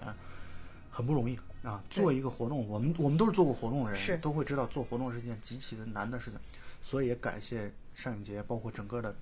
做电影节的这些组织者们。嗯，对，因为今年上影节，我觉得还有一些组织方，其实他们也都做了很大的努力了，包括今年大家对于这个射频啊、手机啊等这种自觉意识特别强。包括其实今你看我每一场，我感觉都会有人在打断说别聊天了，别拍摄了，对吧？嗯，啊对对对，就是这种努力是大家一年一年的积累，通过组织者跟观影者之间共同努力去促成的。就我一直说，就是我认为在上海的观影环境，不论是说大片儿、商业电影，还是这种文艺片影展。都是一个很好的一个体验，是其实我觉得跟上影节的一年一年的教育是分不开的。就整体上海的观影观影的群众的素质是这样子一点一点被提高的。